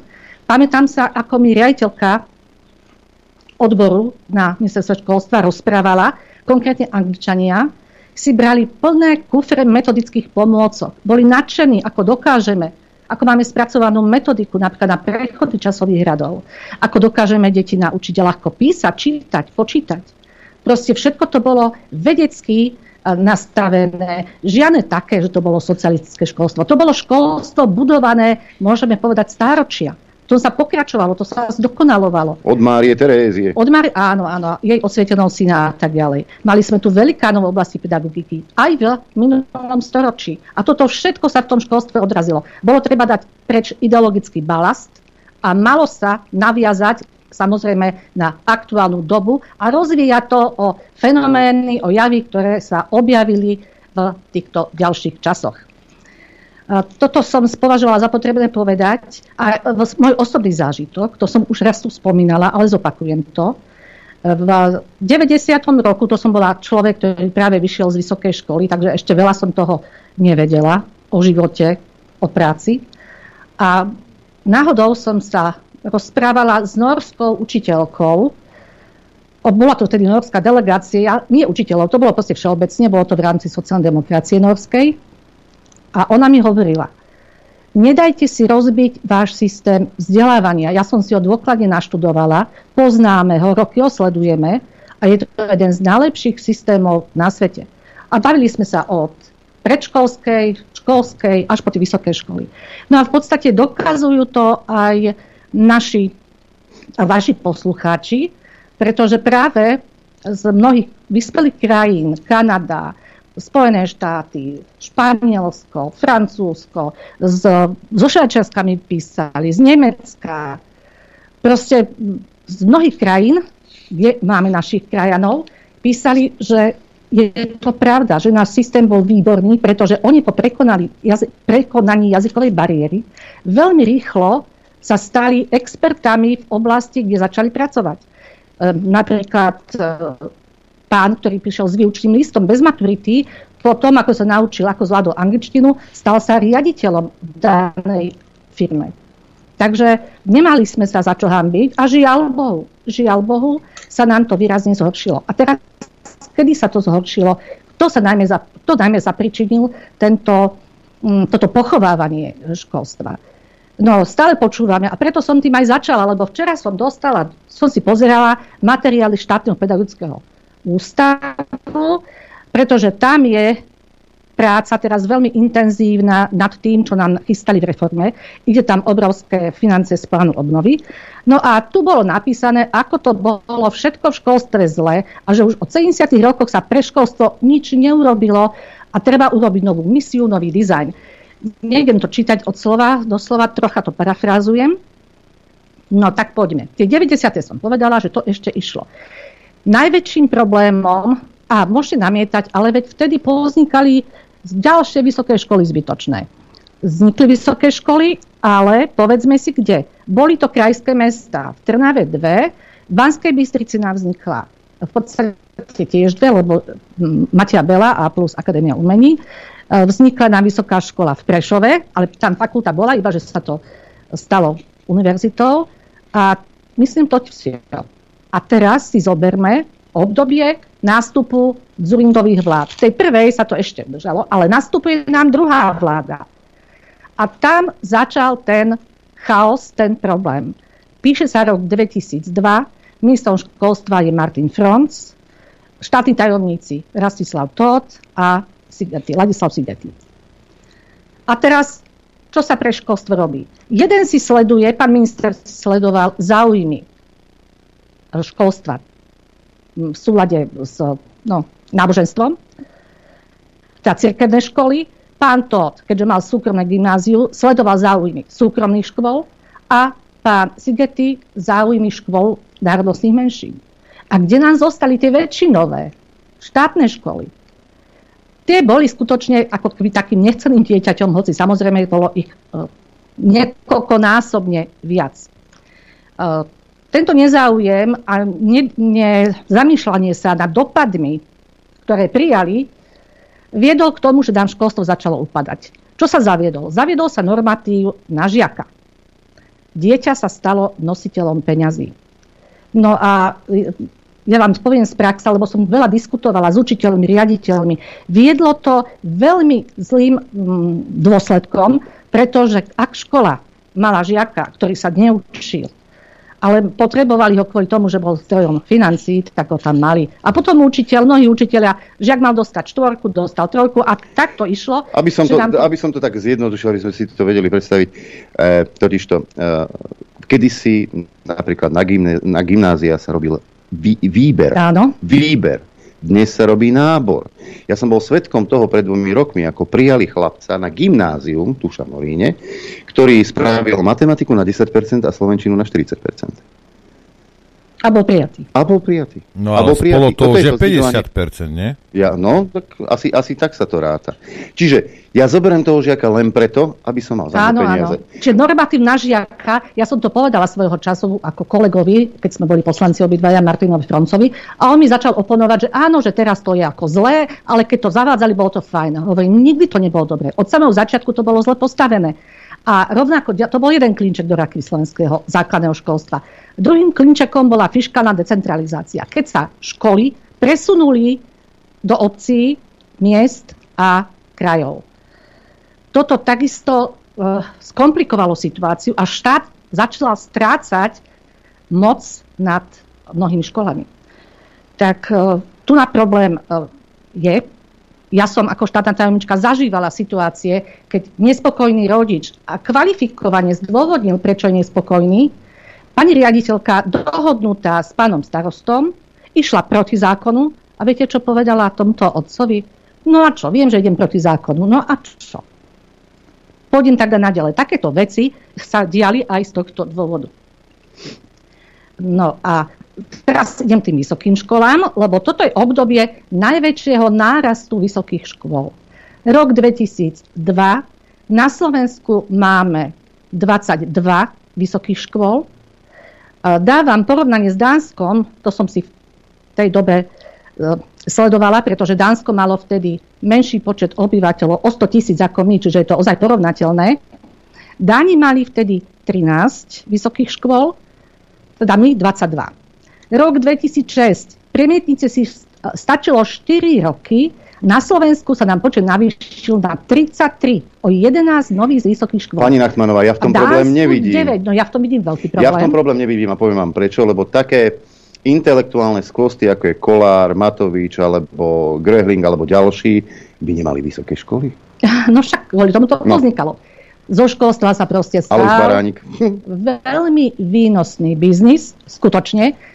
Keď si prezrite genézu, ako nám vznikali zákony, zákon o, mm, o zamestnávaní ľudí pri práca vo verejnom záujme, zákon o štátnej službe, tieto školy povznikali tesne potom, pretože všetci referenti, hoci mali za sebou 40-ročnú prax, museli prejsť vysokými školami. Mali okamžite zákazníkov. Mnohé tieto súkromné školy. To bolo tak perfektne zmanéžované z hľadiska zisku pre určité subjekty, to, keď si dáme do súvisu, tak je to zrejme. No a potom nasledovalo obdobie 4 roky prvej vlády Roberta Fica, kedy bol ministrom školstva Mikolaj. Ten mal, samozrejme poviete si, bola si tam, tak budeš ho chváliť, ale musím povedať, že ozaj mal tie veci uh, mali lo- vnútornú logiku. Išli zákon jeden za druhým a vtedy nedovolil ani jednu novú vysokú školu. To, že boli snahy opäť založiť ďalšie, dokumentuje aj fakt, že za krátkej vlády Radičovej, keď bol ministrom pán Jurzica, tak za týchto pár mesiacov vznikli dve nové súkromné vysoké školy. Jedna sa týkala umenia, druhá sa týkala masmediálnej komunikácie, pretože v Bratislave ich samozrejme bolo málo. Takže týmto som chcela krátko ilustrovať, že to, ak nás stále obvinujú, toto samozrejme nikto vám nepovie. Ja som to x krát povedala aj na tlačových konferenciách svojho času. Nikdy to odvysielané nebolo. Takisto, keď som s tým vystupovala v parlamente, jedine tí, čo pozerali záznam, mohli tieto veci počuť. A ja som si dovolila preto toto všetko, túto genézu spomenúť, a, lebo ozaj mnohí ľudia si to ani neuvedomili, nesledovali to. A teraz idem k tomu štrajku. A k tým slovám pána Matoviča. Ja vás zastavím. Ten normatív na žiaka ste zrušili vtedy? Nie, nezrušili. Prečo? Nie. Už, ne, už nebolo. To, viete, ono v školstve je jeden problém. Takisto mnohí mi hovorili, prečo ste nezrušili tie súkromné školy, tie vysoké školy, také množstvo. Ono to je uh, veľmi ťažké. Keď niečo už je v systéme, tak sa to veľmi ťažko. Máme, uh, máme súkromné vlastníctvo, nemôžete len tak zrušiť tú školu. Preto sa prijal zákon o kvalite vysokoškolského vzdelávania, ktorý mal postupne nekvalitné vysoké školy No eliminovať. a to je sranda, lebo hovoríte, A že máme, na- má, máme že, že v ústave máme súkromné vlastníctvo, hej? Ale máme aj slobodu slova. Áno, áno, máme a, slob- a vystupujete vo vypnutom rádiu. No vidíte, ale som tu, nebojím sa. Uplatňujem si slobodu slova. Aj keď samozrejme má to mnohé negatívne konsekvencie, pretože mnohým sa to nepáči, ale ja sa budem stále zúčastňovať takýchto debát. Pani sa- nie ste, uspokojím, upokojím vás, nie ste sa vám, mňa tiež neznášajú kvôli tomu, že vystupujem v Infovojne. tak ale zase na druhej strane, pani Nachmanová, to, že im sa to nepáči, nehovorí nič o vás, ale o nich. No veď viete, pán Greling, ja som chcela ísť do diskusie s ním, však ma tam aj posielali naši, ale povedal, že on so mnou do diskusie nepôjde. Ja som s ním bola kedysi v téme dňa, odtedy so mnou do diskusie nešiel. Sa bojí? Ale nie, kde by sa bál, však je muž. Ja slabá žena. Alebo obidve ste ženy. Dobre, ideme k tomu štrajku. Čo si hovoril, Norbert? Že možno aj on je slabá žena. Niekoho určite. Takže mne zostalo, mne zostala alternatíva a vôbec mi to nevadí, pretože poslucháči majú práve v alternatíve, myslím si, majú silné kritické myslenie, čo sa dohažadujú strašne v školstve. A toto je ďalšia vec, ktorá celé roky ma, hm, poviem, vytáča, dokonca použijem toto slovo. Všade máte, v každých materiáloch, aj tieto, čo som pozerala, vypestovať u detí kritické myslenie. Na základe čoho? Ako môže dieťa bez poznatkov mať adekvátne kritické myslenie? Áno, môže mať. Aj, aj je dôležité, aby malo. Ale to sa vyvíja tým, ako naberáme poznatky. Keď bude studnica poznatkov pre každého plná, tak potom áno, potom môže e, kriticky diskutovať a vystupovať. E, nevymyslela som to ja, povedal, že jeden veľmi múdry pán, e, profesor na ukáčke, povedal, viete, výchova je ako cesta cez most ponad priepasť. V podstate ten učiteľ tým, že má určitú autoritu, aj ten rodič, má, ktorý má autoritu, on vlastne vytvára také zábradlie, o ktoré sa to dieťatko môže oprieť. A bezpečne prejsť na tú druhú stranu. No keď to necháme iba na ňom, lebo máme aj tú takú výchovu, možno ste počuli modrý koník, že nemôžete dieťa vychovávať a vplývať naň, pretože tým ničíte jeho osobnosť, pretože ono už v čase počatia má svoje dôležité osobnostné rysy a vy ich vlastne ničíte. Koľko? Čo? No, teraz neviem. No to je, tá, to je tá výchova na divoko, Norbert, že decko si má urobiť to, čo ono uzná závodné, žiadne tresty, nič. Keď sa ti začne búchať o zem, alebo ti Áno. začne natierať e, nutelu na chrbát, ty ho máš nechať. Lebo ono na to príde, že je to zle. Samé od seba. Áno, ja, ja, ja si predstavujem, ako moje deti mi skáču po hlave a, nič sa im nestalo. To, to je iná rozprávka. A je Ale pravda, tie deti- takto, poviem vám jednu vec. Je pravda, že tie deti majú sa narodiť s nejakými schopnosťami, ničím a, a nejakou extra zvláštnou striktnosťou, aj, a okolo tých troch rokov tí, tí rodičia a tí deti zalomia aj, a možno mnoho vecí, mnoho vecí stratia a mnoho s- schopností. Ale teraz to nejde, ja neverím, že moje dieťa musím ja vychovať k môjmu obrazu, ale tak musíte ho nejakým spôsobom formovať. To znamená, že viete, že vysvetlím mu, čo je dobré, čo je zlé. Áno, to je práve tá Hej. výchova. To, to, to by ste toho mali, hej, a, a trestať, Áno. ja, ja neverím, že som netrestal svoje deti, trestal som veľmi málo, ale vždy som trestal, a teraz neverím tým, že dostali pesťou medzi oči, hej, ale trestal som zlý úmysel, hej. A keď sa mu vyšmykol pohár z ruky, no tak, tak sa mu vyšmykol, tak sa to pozametalo a tým to skončilo, hej. Ale, ale zlý úmysel, to dieťa, aspoň naše deti boli, mm, vedeli, že to nemôžu robiť. Mm. Hej. No proste, týmto som chcela povedať, že do výchovy a vzdelávania by mali vstupovať odborníci. A nie niekto, kto si myslí, že do toho má čo povedať, čo sa momentálne deje. Tej, E, mimo vládky myslíme. No, hlavne mimo vládky.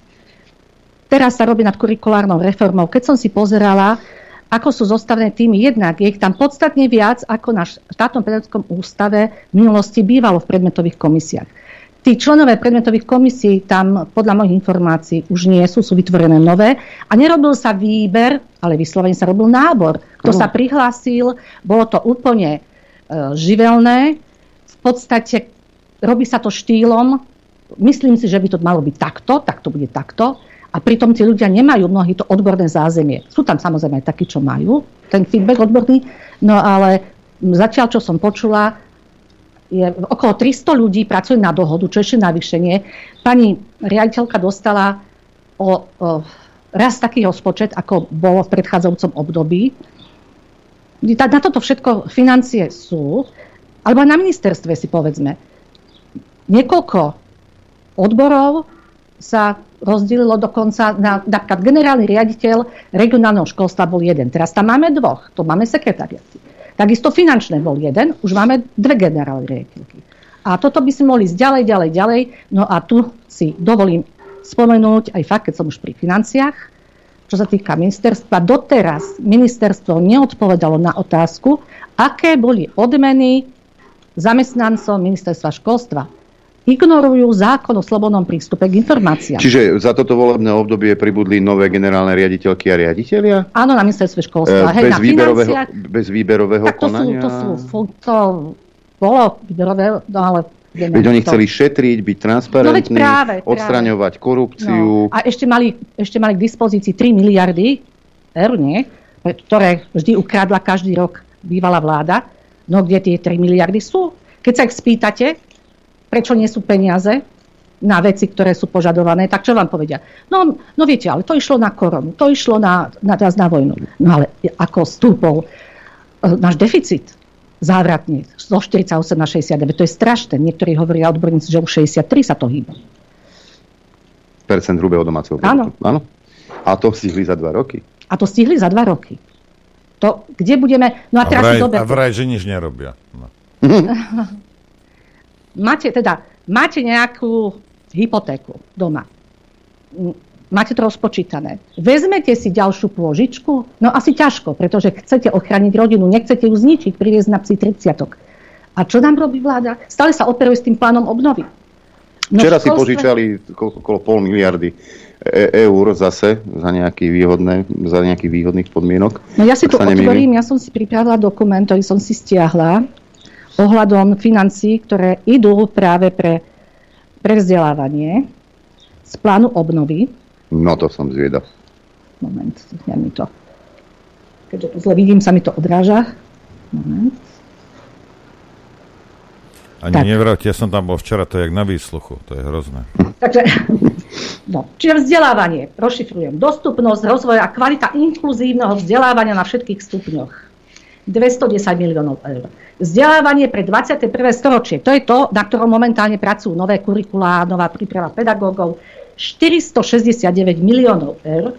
Zvýšenie výkonnosti slovenských vysokých škôl 213 miliónov eur, čiže pre vzdelávanie 892 miliónov eur.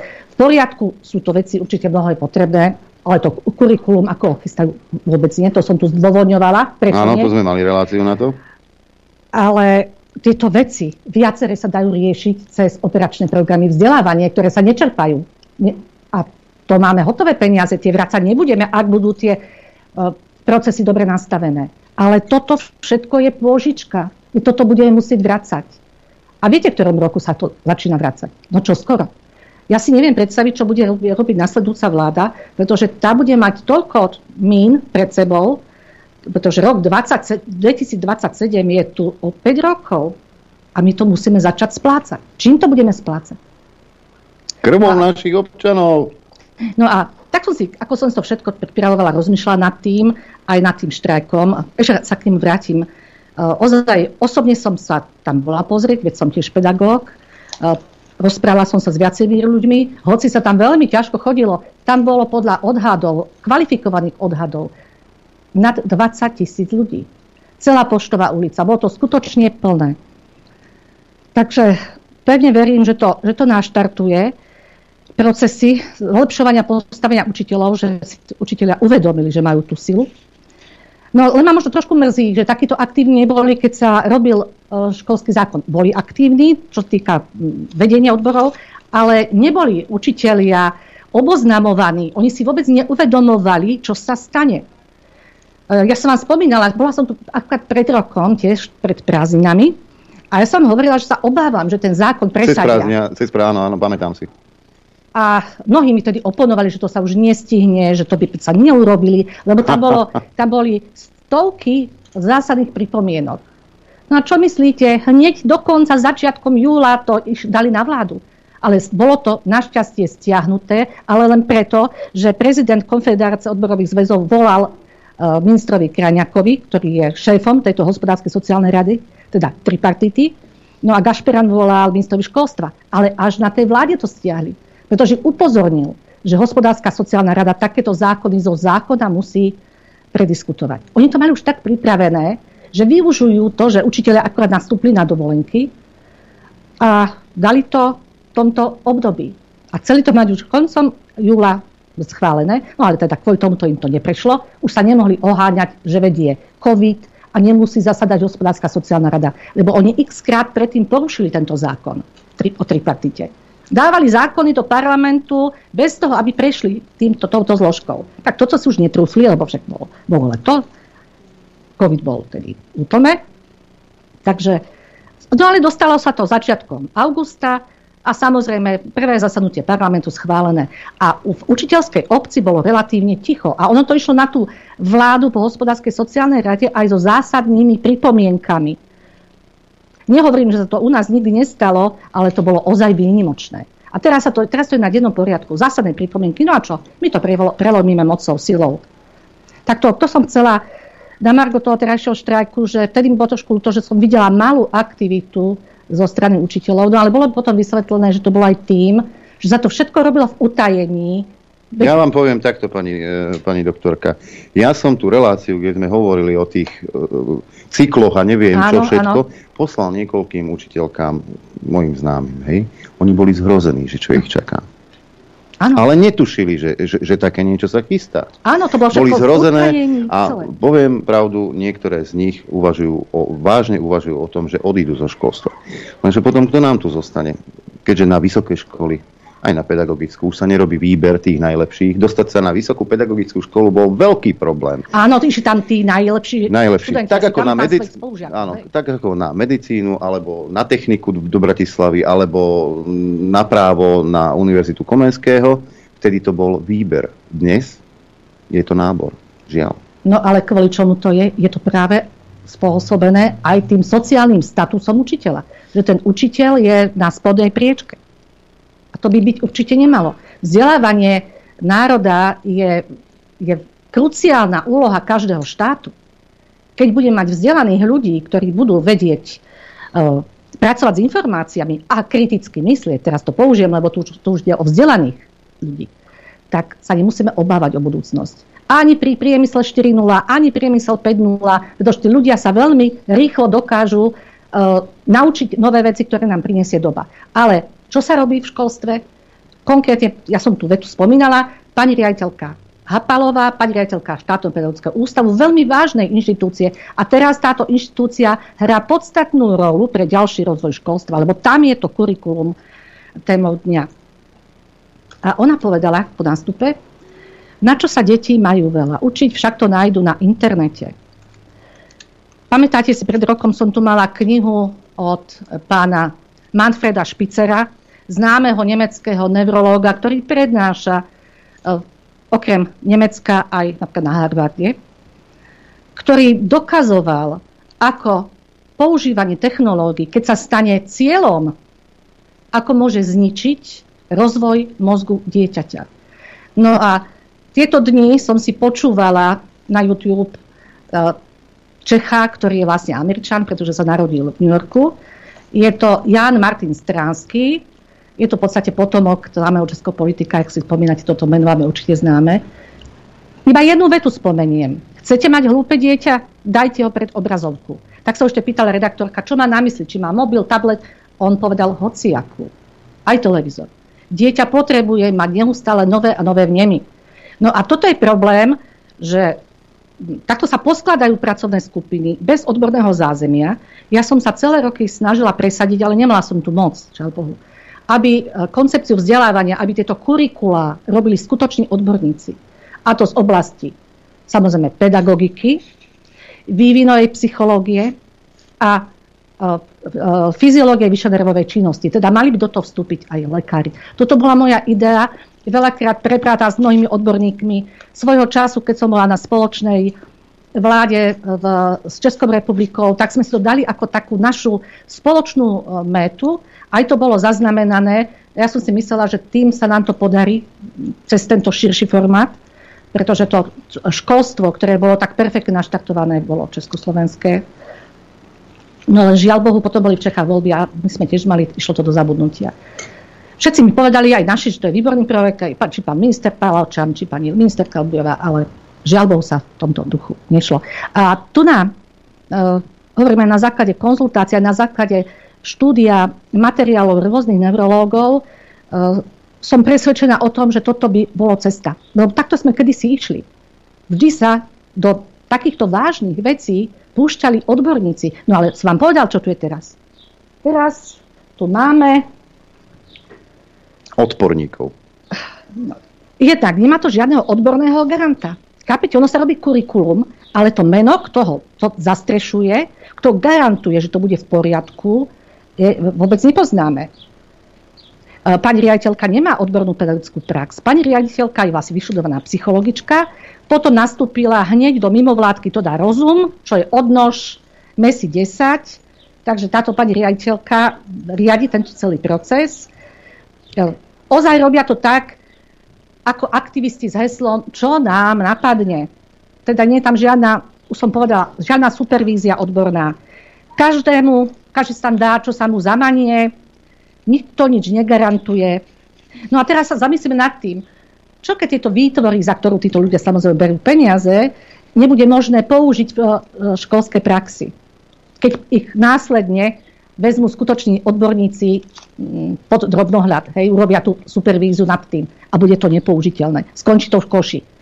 Takto sa pracuje s, takto sa momentálne pracuje na ministerstve školstva. Bude to podobné ako v, vo VUDPAPE, teda Výskumný ústav detskej psychológie a patopsychológie. Ja som na toto upozorňovala už v minulosti, že tých, tie odborné štandardy, ktoré vypracovali za 18 miliónov eur Viete, ako skončili? Ja vám teraz prečítam zo stránky štátnej školskej inšpekcie ako štandardy odborných a odborno-metodických činností. Všetky odborné výstupy a tak ďalej, ktorého realizátorom je VUDPAP, teda Výskumný ústav detskej psychológie a patopsychológie, včítanie procesných štandardov odborných a odborno-metodických činností majú pre školy a poradenské zariadenie odporúčací charakter. Nie sú právne záväzné. Preto štátna školská inšpekcia nekontroluje ich dodržiavanie. Tak potom na čo sa to robilo? A pritom uh, psychický stav detí je veľmi dôležité. Vieme, ako sa zhoršila situácia v psychike detí po covide. No a to ešte, keď by som začal... No a, to nie a čo to stálo peňazí? No ale na to ten, ešte ten, ide... Ten, ten, ten vedecký výskum. No a na to ešte nám ide, myslím, že 6 miliónov na uh, ďalšiu časť tej, tohto projektu a 8 miliónov ešte na to. Jedno ide na transformáciu a na implementáciu. Ale na čo, keď to nikto nechce? Keď sú z praxe, hovoria v týchto poradenských centrách, že je to nepoužiteľné praxou. Ale potom sa Matovič postaví pred vás, má nejakú aplikáciu, kde môžete komunikovať so štátom, obchodníci, tí, čo máte virtuálne pokladne, že on to spravil za 28 tisíc a Pelegrini za 15 miliónov. A teraz počujeme o 14 miliónoch, ktoré sa v podstate použili. Ale... 18 a 6 a 8. 8. Takže presne toľko, čo, ešte viacej ako tá aplikácia a nepoužíva sa to. Čiže do, do luftu vyhodené peniaze. No, podobne ako sa teraz budú robiť tie, e, to kurikulum, kurikulárne učebné plány. Ja, ja vstúpim do toho, počujem to také jemné zavádzanie. Žiadne do luftu, do luftu vyhodenie by bolo, keby si to hodil, ja neviem, niekde do nejakej spalovne alebo niekde, alebo, alebo to zapálil. Tieto peniaze išli konkrétnym ľuďom a konkrétni ľudia na tom zarobili nenormálne. Ne, nenormálne, takže... Transparentne. To nebolo vyhodené do vzduchu, to bolo... To bolo... No, tu tak, je rozdané. otázka. Naviažem na, dva, na vás. Prečo sa nám tu vyskytuje meno pána Juráša, ktorý odrazu, okrem toho teda, že poradcom ministra, tak myslím si, že aj gestoruje tieto poradenské centra, že tam sa momentálne pohybuje veľmi živo. Keďže vieme, poznáme jeho cestu, ja vám pripomeniem, keď iba do tej minulosti, keď bol Mihál, minister sociálnych vecí a rodiny, tak on bol u neho šéfom ústredia práce sociálnych vecí a rodiny, teda pán Juráš. Je to inak lekár, pediater, ale myslím si, že v tejto, tejto branži nikdy nerobil. Pracoval aj na projekte Učiace sa Slovensko, tam som sa s ním párkrát e, kvôli určitým veciam chytila. No a teraz momentálne je pri tých poradniach. Tiež myšlienka, s ktorou prišli a ktorú žiaľ Bohu aj realizujú, spojiť špeciálno-pedagogické poradne zo Centra poradenstva a prevencie, e, pedagogicko- poradenstva a prevencie, tak toto tiež, neviem, kto by, pre- prečo to urobili, pretože tie špeciálno-pedagogické poradne mali svoje zameranie. Nechcem tu teraz všetkých týmto miasť. Ja si myslím, že na toto by bolo dobré urobiť e, nejaké iné stretnutie, lebo je to tiež zaujímavá oblasť a už tým, že sa tam diskutuje opäť pán Juráš, čo je jeho cieľom, má vytvorené svoje súkromné poradne, ktoré tam do toho budú vstupovať, má záujem o budovy, ktorých momentálne niektoré poradne pôsobia, ktoré možno zaniknú. Čiže je tu veľa otáznikov a ja budem na ne hľadať odpovede.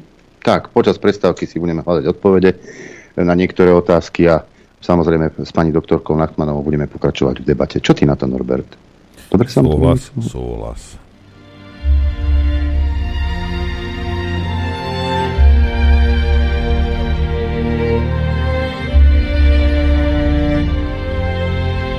Počúvate Rádio Infovojna.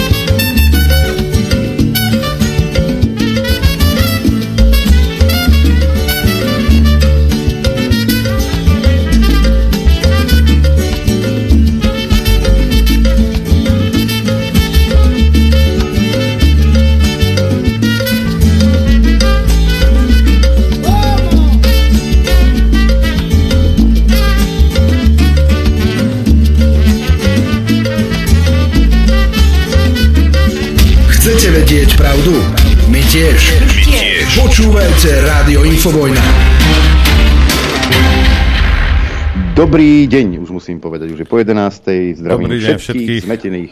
Dobrý aj tebe, Norbert. Dobrý deň. Jedna vec, jedna vec, pani e, doktorka, chcem sa opýtať. Ono v rámci šetrenia sa nám tu budú spájať školy, som počul. spájať priamo áno, spájať priamo riadené organizácie v gestii ministerstva školstva. Ale ono to nie je tak, ako že ušetríme, bude super, ale Tým sa, tým, veľké sa, ale. áno, tým sa dôvodí. Treba to pozorne sledovať a toto určite budem sledovať. Nielen ja, pretože uh, viacerí odborníci sa zamýšľajú nad tým, prečo sa tieto veľké, napríklad štátny pedagogický ústav, ktorý som doteraz spomenula už niekoľkokrát v dnešný deň, tak sa má spojiť spolu s metodicko-pedagogickým centrom, s Juventou, no a metodicko-pedagogické centrum je už spojené s pedagogickou knižnicou. A povedzme si, kde tie budovy sú. V podstate táto organizačná zmena môže uvoľniť ruky odborníkom uh, zo Sasky. To je možno tiež odpoveď na otázku. Mnohí sa pýtali, že prečo Saska chcela tak rezort školstva. Spomíname si pozemky Olo však svojho času. No a pozemky Juventa, majetok Juventy, vieme, kde je umiestnený. V roku tisi- eh, 2017 sa postavil dokonca kúpalisko. Je to priamo pod Slavínom, alebo nad Slavínom, pod Slavínom. Krásne, lukratívne, alebo štátny pedagogický ústav má lukratívnu budovu v centre mesta, v širšom centre, kúsok od Pousu. No a historická teda, mm, pedagogická knižnica je priamo v historickom centre Bratislavy. Mňa inak ozaj súkromne ma zaujíma, že čo sa s tým bude diať. Pretože už Juventa, ktorá je v Karlovke, tá mala slúžiť, to tá veľká rozsiahla budova, poznáte. Naše plány boli, len sa to žiaľ nestihlo, že tá bude slúžiť ako miesto pre e, priamo riadené organizácie s tým, že sa nebude prenajímať e, Stromova 7, ktorú prenajímame a nie za málo. No ale tak úplne sa od toho upustilo. Išli úplne inou cestou. Čiže máme tu biznismenov s bielými goliermi v chudobnom školstve, aj takto by mohla byť postavená otázka. No a e, Keď sme pri tej, keď sme pri tej Saske, tak eh, by, tak teda teraz hovoríme o školstve, ale ja si pamätám jednu tlačovku, kde Saska teda našla riešenie pre nemocnice a vtedy prišli s riešením, že všetky nemocnice majú byť, štátne, majú byť akciovky a potom posu, aby sa posunuli súkromníkom. Mhm. Takže je, tam, je to súvis nejaký? No veď si spomente, myslím si, že minister bol zajac, na ktorého sa tiež zabudlo, to je tiež dobre si oživiť pamäť, prečo sa nemocnice stali stratovými. No pretože všetky lukratívne zložky z nemocníc išli do súkromných rúk. Spomínate si biochemické laboratória, RZP, teda rýchla zdravotná pomoc, dialýzy, proste kde boli okamžité peniaze v poisťovni, ale také ťažké oddelenia zostali výlučne v rukách štátnych nemocníc. Takže oni to majú DNA. Žiaľ Bohu, realita je taká. No a na tú otázku vašu, že či sa ušetrí, čo sa ušetrí. No viete, v podstate každá táto inštitúcia, ktorá teraz funguje a má svoj riaditeľov, tak tí riaditeľia zostávajú. Takže aj pani Hapalová zostane, aj tie ďalšie budú, budú riaditeľia. Ale má byť jeden ako veľký generálny riaditeľ nad všetkými týmito spojenými péročkami. No mne tam tie spojenia necelkom e, sedia, ale to týmto zaťažovať posluchačom nebudem. E, Ja si ešte jednu vec, dostala som reakciu počas prestávky. E, By som ch- chcela spomenúť, spomínala som ten systém kurikula. Býval aj za nás pravidelný systém obnovy kurikul, pretože množstvo poznatkov vzniklo, to znamená, muselo sa vstúpiť cez predmetové komisie do týchto konkrétnych predmetov, ale vždy sa to robilo e, na základe ozaj skutočných odborníkov poprvé a na základe porovnávania základných meraní z OECD, pretože OECD nám robí meranie či už PISA 10 alebo PIAC, to poznáte, poslucháčom to je e, známe. OECD m, pravidelne meria všetky gramotnosti, či čitateľskú, matematickú, prírodovednú. A tieto parlamente, merania, v parlamente by som to zaviedol. no, tam by bolo treba aj iné testy, okrem tých gramotných, teda testov gramotnosti. Možno by boli ešte dôležitejšie. No, čiže všetky tieto merania z OECD sa používali pri e, systéme obnovy. Teraz nástupe týchto nových, po za tieto dva roky, úplne to vyhodili a vychádza sa iba z našich národných meraní. Vtedy sa vychádzalo aj, aj, aj z OECD, aj z našich národných meraní. A, bolo, a navyše sa to sledoval ten proces, než sa to pustilo. Nie, že to dajú a hneď to dajú do praxe. To vytvoria dajú do praxe. Je to strašne veľa, čo by som eh, povedala. Neviem, čo vás tak ešte To, čo vy po- považujete za najdôležitejšie, aby, lebo aj veľa učiteľov nás počúva, hej? Veľa učiteľov nás počúva, verte tomu. Aby, lebo, ako som už predtým spomínal, keď som posielal tú reláciu niektorým učiteľom, tak boli zhrození, čo sa na nich chystá a netušili, No tak na nich môžem na toto nadviazať, lebo vlastne tomu som sa mm, iba tak okrajovo vyjadrila. Všetko to, čo sa na ministerstve školstva robí, sa ozaj deje bez analýz, bez hodnotení, bez zverejňovania. Všetko je v prísnom utajení. Dokonca aj členovia komisí, to som už aj v minulosti viacejkrát spomínala, majú zákaz o tom hovoriť, čo sa momentálne robí. Čiže učitelia sú vyslovene bez náležitých informácií. A obávam sa toho, že nám ozaj tí skúsení, schopní podchádzajú. Uh, konkrétne mám priateľku, ktorá, my sme boli spolužiačky kedysi, vynikajúca matematikárka, vynikajúca. No odchádza, povedala, že ne, už nemôže. Ale viete aj kvôli čomu? Aj kvôli tomu systému, ale aj kvôli rodičom. Lebo toto je tiež veľmi citlivý bod, že niektorí rodičia práve tým sociálnym statusom učiteľa sa ku ním správajú e, veľmi nevhodne. A to som ešte zvolila jemné slova. Ja sama som bola svojho času svetkom situácie, kedy mama vyzerala veľmi atraktívne, ale keď otvorila ústa a použila pred svojou malou cerkou výrazy na učiteľku, pri, lebo ju ťahla do školy, tak to teda nebolo príjemné. A, čiže máme, máme vynikajúcich rodičov, ktorí pomáhajú učiteľom, ale máme aj opačný extrém. A rovnako máme vynikajúcich učiteľov, ktorí sa snažia dieťa naučiť tak, aby ten rodič s ním nemal prácu. No ale máme aj učiteľov, ktorí vyslovene povedia, toto nech vám vysvetlí rodič. Teraz v sobotu mi to rozprával jeden z rodičov, že taký, s takýmto niečím sa u jednej učiteľky pravidelne stretáva. Že to má dobrať rodič s dieťaťom, nie ona. Lebo on mi hovoril, viete, keď som študoval či na základnej škole, na gymnáziu, ja som prišiel domov a všetko som v podstate vedel, chápal som, iba som to doplnil. Teraz vraj musia mnohí rodičia s tými deťmi preberať látku aj doma. E, Počas toho obdobia, ktoré sme prežili, to bolo, dá sa povedať samozrejme, že to dieťa cez to online vysielanie nie všetko, dajme tomu, pochopilo, no ale teraz by sa to už stávať nemalo. No a ešte by som zvýraznila, teraz sa dosť veľa venujem tej kurikulárnej transformácii. E, Keď táto vláda padne, dúfam, že čoskoro, pretože každý mesiac, vidíme aj v tom školstve, čo to zazna- zaznamená, nastupujú veľké, veľké škody. No a bude zaujímavý potom audit, jednak ako sa čerpali financie, do čoho tie peniaze išli, ale nielen to, ale aké témy sa nám dostali do obsahu vzdelávania, čo tam nájdeme. No, LGBTI. Áno, napríklad mnohé histori- históriu skresľujúce fakty. Už je toho ozaj veľmi veľa.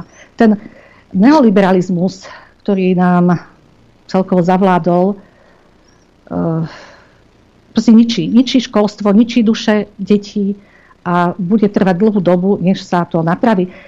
Tá bezbrehá liberalizácia, našťastie ešte to nebude také rozbehnuté, bude sa to dať zastaviť, ale uh, koľko to bude trvať náprava. Ja som vám minule spomínala, že tie krátke obdobie, kedy Jurzica bol ministrom školstva, vtedy nač- začala už táto liberalizácia. Ale bolo to v rámci ročníka. No ale teraz, keď to bude cez cyklus, keby sa im podarilo udržať a idú tak ďalej, tak to by bola katastrofa pre celé, celý tento národ. Oni sami vedia, že to je zle. Tu, tu ide hlavne o tie peniaze z fondu obnovy.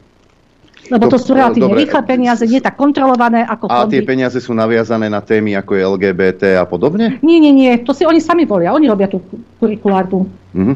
A máte nejaké dokumenty, že teda čo konkrétne sa chystá na tie deti? No, konkrétne dokumenty nemám, pretože sa ku nim neviem dostať, pretože vám hovorím, všetko je, sa robí v utajení. Ako sa robila reforma v utajení, tak sa aj toto všetko robí v utajení. No a ešte bez, veď to nemá žiadneho, mohla by som sa spýtať, hej, odborného garanta, no ale keď nevieme, kto ním je, Lebo aj to je v utajení. utajené. Odborný garant bude podľa mňa Nicholsonová. No, mohol by to byť profesor Branislav Pupala, ale on je odborníkom na predprimárne vzdelávanie, teda na škôlky, tak asi ťažko môže byť garantom pre vzdelávanie e, Ale pani a Nachmanová, keď odborníci ako Remišová, ďalší, tu máme odborníkov na IT, alebo už ste spomínali toho pána, čo je, mm, je detský psychológ, ale nikdy prax Nie, nevykonával. nie psychológ, lekár, Lekár. pediatér. pediatér, keď môže mm, poradne hej, mm, riešiť. Tak ja by som sa nečudoval, keby to naozaj bola napríklad Nicholsonová. No, tak to už naozaj musíme zasmiať cez slzy. Keby to, ale tak samozrejme, takéto niečo nenastane. Inak to meno pána Juraša, ja som už raz spomínala aj v inej konotácii. Ak si spomínate, malá firmička, keď nastúpil COVID, testovanie v Trnave. To je on, Áno, to je on, to je on. kamarát Igora Matoviča. No vtedy bol kamarát, ale tak on bol vždy v Saske. Vždy, vždy. To je Mhm. jeho základná pozícia. No proste, čo vám poviem, po tých dvoch rokoch si povieme, ja a teda pevne verím, že to bude už oveľa skôr, ale si povieme, nech žijú liberálne školské reformy a celé toto skončí v koši. Ale koľko to fakt budeme naprávať? ja vrátim sa, prečo som to celé začal hovoriť. V tom roku 2002, keď teda sko- mm, 12, keď skončili, tak do 15. sa naprával ten liberalizmus, ktorý sa zaviedol za to krátke obdobie na, tú, na ten rok. No a teraz to ide do nedoziernych rozmerov, lebo vidíte, učiť, teda ich plán je, nech každý učí, čo chce, z čoho chce, ako chce, kedy chce, keby to malo byť na cykly, tak to bude úplná katastrofa. Viete si predstaviť, že po treťom ročníku dieťa nebude vedieť čítať, písať, počítať. Čo bude robiť? Vráti sa na začiatok prvého cyklu? Alebo ako sa potom nastavia predmety v druhom cykle, keď nebude mať základné vedomosti. A ďalšia vec, aké, ako diletantsky pristupujú k tvorbe zákonom. Nielen, že ho utajovali, ale nemali to ani dôsledne zosúladené. Poviem vám príklad. V zákone je prvý stupeň, prvá, štvrtá trieda, druhý stupeň, piatá až deviatá trieda. Tak je v zákone. Ale zároveň sú tam už cykly, prvý cyklus 1, 3, druhý 4, 5. Však to nám ide úplne mimo toho delenia, čo je v zákone. Čo budú znova otvárať zákon? V, v rýchlenom, zrýchlenom konaní, samozrejme. Môže, A zase zmetok? Sa Impertinentnú otázku, prosím.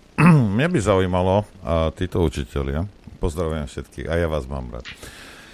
A, dobre, oni idú štrajkovať kvôli peniazom, však kvôli iným veciam nie, ale e, to oni sa nie sú schopní sa ozvať, že počúvajte, že toto, toto, lebo to sú ľudia z praxe, berme to tak, že to sú ľudia, ktorí sú teda v tej prvej línii.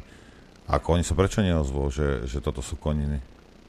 Lebo o tom nevedeli. Všetko to bolo ozaj v utajení. Oni sa to dozvedajú postupne. Ale ako, ako, Práve v môže, tomto ako to zohrávajú- môže byť v, v utajení, rozumiete? Veď tu, dobre, teraz už vykašleme sa na, na, na učiteľov, ale tak rodičia by mali vedieť, že čo, ich, čo budú tie deti učiť v škole. Ja, mňa, by to, mňa to vždy zaujímalo, ja som sa vždy pýtal deti, ja to chcem vedieť, každý to chce vedieť. Čo im tam tlčú No do hlavy? zatiaľ sa, takto, zatiaľ sa ide v podstate podľa systému, ktorý bol nastavený. Toto je v podstate nová reforma pre 21. storočie ktoré nám zača, začína teda podľa nich. Má to byť dané do praxe na všetkých školách od roku školský rok 20, 26 a 27. O tejto má No ísť. počkajte, dobre, tak sa ozývam teraz ako daňový poplatník. Ja nechcem žiadnych kvázi expertov, ani slnečkárov, ani mimovládky, aby za moje peniaze chystali niečo, čo teda nikto o tom nič nevie a eventuálne to nebudeme chcieť, ja, tak ja tam vyjadzujem peniaze predsa. Rozumiete? Však nech to povedia dopredu, že čo, a keď bude nejaký konsenzus, hej, keď sa na tom dohodnú rôzne skupiny, ktoré sú zainteresované do tohto problému, no tak potom môžete uvoľniť peniaze na týchto darmožráčov a nech to teda urobia, ak s tým budú všetci súhlasiť. Veď sa bavíme iba o deťoch, však zase. E, Pani prezidentka Združenia základných škôl, pani Petáková, sa snažila maximálne, bola ozaj maximálne nasadení pri celej príprave tohto zákona. Ale hovorím, boli tam zásadné pripomienky od mnohých ľudí, ale nebrali sa do úvahy. A teraz sa chvália, neviem, či ste zachytili, uh, aktualitu z ministerstva školstva, že už majú množstvo pripomienok k tomu kurikulu, to je inak zaujímavé, od odbornej verejnosti, dokonca od detí. Ide o tzv. participatívny prístup k tvorbu uh, kurikula. Teda odborníci, nevieme, kto je gestor, ale môže dávať, a môže teda aj rodič, podľa toho, aj, aj samotné deti, ktorých sa to bude týkať. No to je tá téza, ktorá bola v učiacom sa Slovensku. E, Dôležité je, aby dieťa bolo v škole hlavne šťastné. A aby bolo šťastné, musí participovať na tom, čo sa vôbec má učiť. On má samo povedať, čo potrebuje. No a pamätám si, vtedy prišiel môj poradca za mnou a hovorím, stretol holandského veľvyslanca a povedal, čo to je za hlúposť. Dieťa musí byť hlavne vzdelané. Šťastné bude potom, keď bude mať v rukách adekvátne vzdelanie.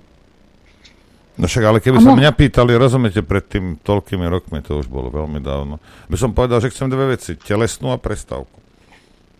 Ja nič inšie by som nechcel. No veď práve, presne Viete. tak. No, a to je logické. No takto, ja som sa trošku zamyslela tou vašou otázkou. Ono, niektoré veci boli zrejme, teda mohli sa dostať, nebolo to úplne, že by to, sa k nedostali, ale viete, aká bola doba. Tí učiteľia sa nestretávali, sedeli doma za počítačmi, izolovaní a táto izolácia, veď stará zásada, rozdieluj a panuj. E, Ne, proste neboli v kontaktoch. Keď tam nie je ten sociálny e, kontakt, tak mnohé veci sa nedotiahnu tak, ako by sa dotiahnuť mohli. No aj preto to tak, prečo to naháňali cez prázdniny? Práve kvôli tomu, aby sa k tom, tým informáciám nedostali. Žiaľ Bohu. E, Viem inak, že nemajú tie informácie aj z rozprávania jednej mojej známej, ktorá chodí e, po školách a robí prednášky k tomu. A učiteľia sú zúfali a si uvedomujú, že budú musieť robiť následne školské vzdelávacie programy na, na základe tohto kurikula, ktoré je robené tak, ako je robené, čo som ilustrovala v úvode, že ho robia ľudia, ktorých sa sami prihlásili. Nie, že máme nejaké oblasti, toto je náš záber, tomuto rozumieme, a z týchto ľudí vyberieme tých najlepších, ale a potom to tak bude vyzerať. Koho čo napadne, to tam napíše. No nič, Adrianko, dáme si prestávku a potom necháme poslucháčov, nech sa Tak, pýtajú. ja, ja, ja sa glásim. Ideme na vec.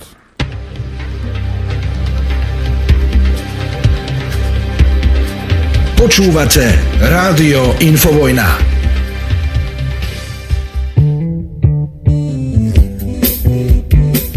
Otcov oblek biele manžety Vreckové som dostal od tety. Učiteľka tanca je môj sen. Pred ňou pod nohami strácam zem. Má ľahký krok a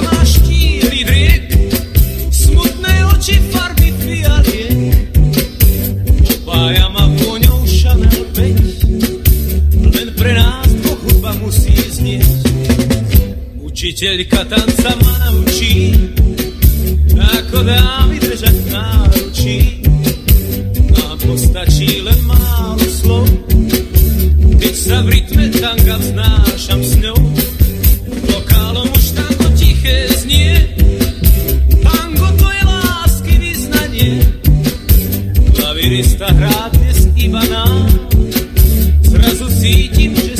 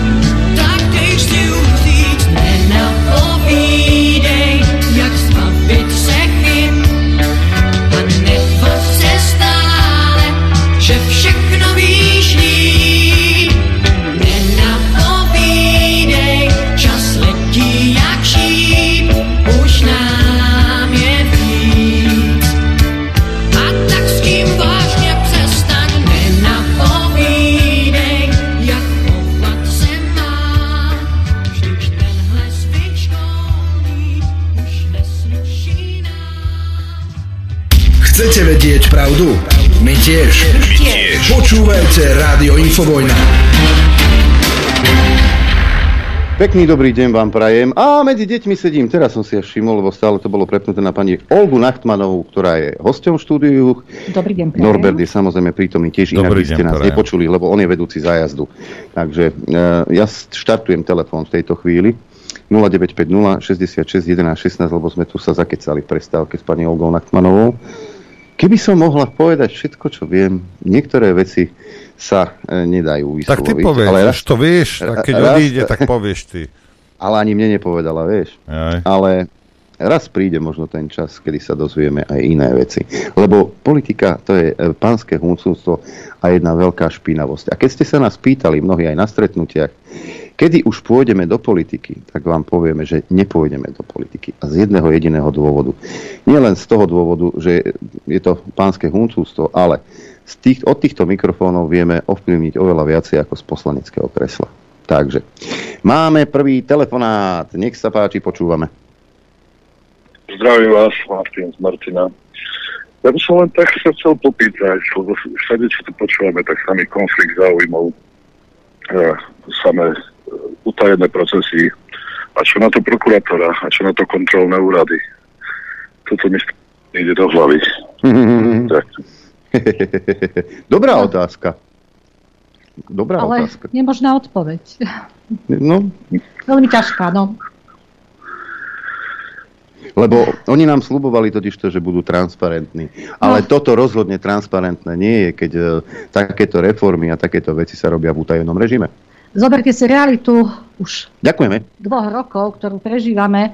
Koľkokrát sa poukázalo na porušenie zákona a proste nič sa nedeje. Tí ľudia majú plechové tváre. Veď keď ani na základe zákona nechcú poskytnúť o slobodnom prístupe k informáciám žiadne výstupy. No sú tu potom mechanizmy, ale väčšina ľudí to zdá. Najskôr sa napíše odvolanie, potom je rozporové konanie a potom môže dať na súd. No a hrajú, no, tu je vidno ten vzťah rezortu, pretože mnohé rezorty reagovali hneď. Konkrétne mám teraz na mysli otázky od Erika Kaliňáka, ktorý sa pýtal rezortov už dva roky po sebe a práve školstvo obidva roky ani raz tie sumy neuviedlo. Bude Trans- ozaj zaujímavé potom zistiť, aké sumy nám vytiahli z týchto jednotlivých aj ročiek na priamo riadených organizáciách aj zo samého ministerstva. Toto je tá transparentnosť, drahí veriaci bratia a sestry. Máme telefonát ďalší, nech sa páči, počúvame. Dobrý deň. Dobrý deň. Dobrý deň. Pozdrav, pozdravujem vás, aj vašu hostku, pozdravujem, veľmi dobrá debata. Ďakujem Ja tak tro, ja ako obyčajne do minulosti, pretože ja som ročník 52, ale veľmi dobre si pamätám ešte, keď som chodila ja na základnú školu, no nedám dopustiť na našich učiteľov. Viete, nás bolo v triede 35 a učiteľ si vedel udržať poriadok, len vtedy, vtedy my sme nemohli rodičom žalovať, že čo sa dialo v škole, že učiteľ nás chcel potrestať, alebo aj potrestať, lebo by sme ešte boli aj doma dostali. My sme jednoducho museli počúvať, my sme museli mať rešpekt. Ale ten rešpekt si vedeli e, vydobiť aj učitelia tým, ako sa k nám správali. My sme mali napríklad na matematiku pani učiteľku Slobodníkovú, no už je dávno nie medzi nami, bola už pred dôchodkovým vekom, učila nás matematiku, ale môžem povedať, proste my sme boli ticho ako také myšky.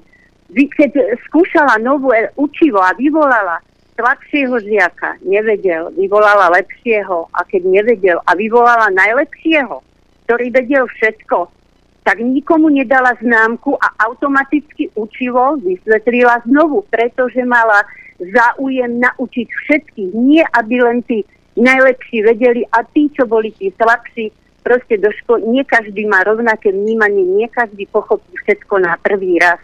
A takých učiteľov sme mali temer všetkých, môžem to povedať zodpovedne.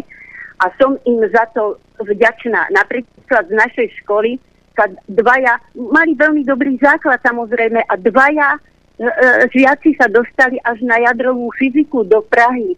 Čiže o, o niečom to hovorí a nemali sme mobily, nemali sme počítače, nemali sme interaktívne tabule, ale viete, učili nás podľa zdravého sedliackého rozumu.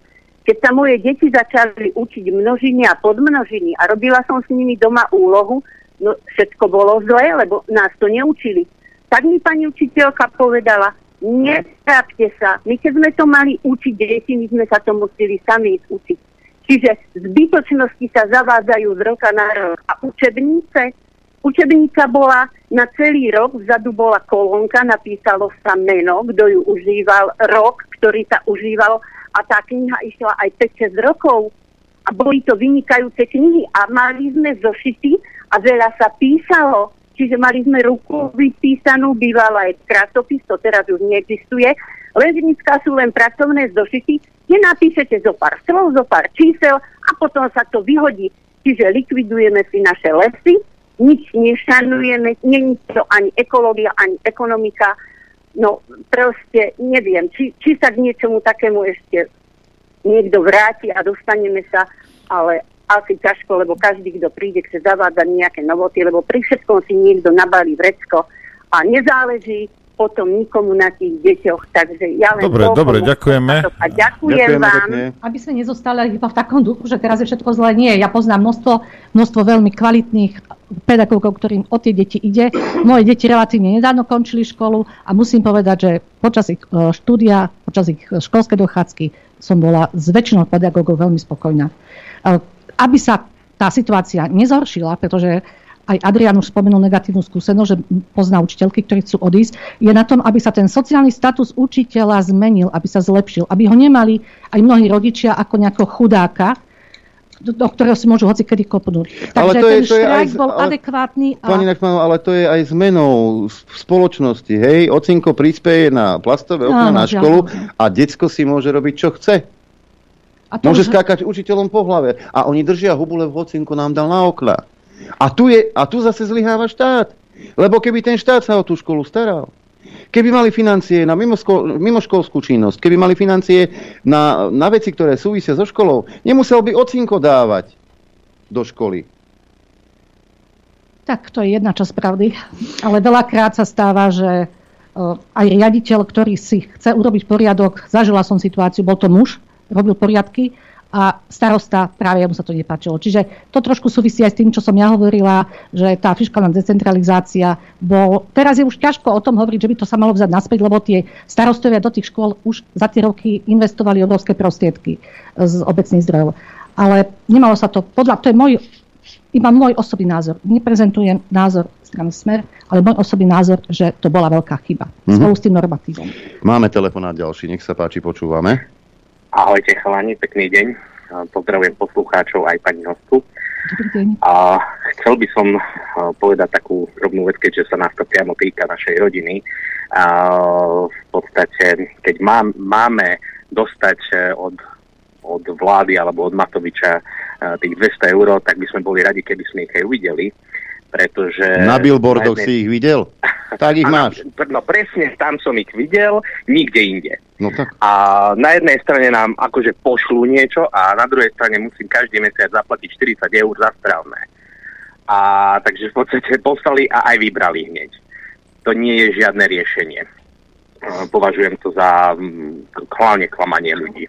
A to, čo pani hostka tu teraz akurát posledných pár minút hovorila, uh, úplne s tým súhlasím, lebo tiež poznám a mám dobrých známych aj kamarátov učiteľov a dnešné detská sa chovajú zvláštne, povedzme to tak, pretože um, absolútne nerešpektujú učiteľa, ale nie len ako osobnosť, že je učiteľ, ale ani ako človeka. A e, v pohode si do ňa začínajú, nadávajú mu, e, nie, nie, nie, že nadávajú, vynadajú tomu učiteľovi a keď sa učiteľ náhodou ozve, tak to dieťa rozmaznané hlúpe si po, pozve svojho otecka, mamičku do školy, e, nabotoxovaná nejaká babizňa, nevie parkovať, povedzme, alebo ani, ani parkovať nevie, nemá nič v hlave a začne tam škriekať s učiteľkou. Ale to je o čom? A kto sa toho učiteľa zastane? A toho učiteľa by sa mali tí ľudia zastať, lebo výchova detí, výchova ďalšej generácie vedie tam, kde sme teraz. V podstate tých, čo sú teraz vo vláde, musel niekto vychovať. A vychovávali ich presne tak, takisto liberálne, ako čo te- teraz presadzujú. Uh, len s tým, že keď si bude dieťa robiť, čo chce, tak uh, kedy chce, ako chce, a v podstate má úplne voľné ruky, tak uh, je mu je jedno, či eh, vyhodí celý dom do povetria, alebo, alebo sa bude bude tolerovať, že sú tam aj iní ľudia a nebude sa napríklad hádzať o zem, alebo bude poslúchať toho rodička. A naozaj, ako Noro povedal, že nedostal za to, že keď mu spadol pohár, lebo samozrejme, keď spadne pohár alebo niečo sa rozbije, to môže byť, ale za tú zlomyselnosť Uh, to, to treba korigovať, to sa nedá. Matovič je rovnako zlomyselný, ako ho vychovávali z prostiaka jedného. E, vychovávali ho sp- spôsobom, že hoci komu si môžeš hoci čo, hoci kedy dovoliť, môžeš ich robiť uh, a môžeš hoci koho povedzme zbiť alebo prefackať.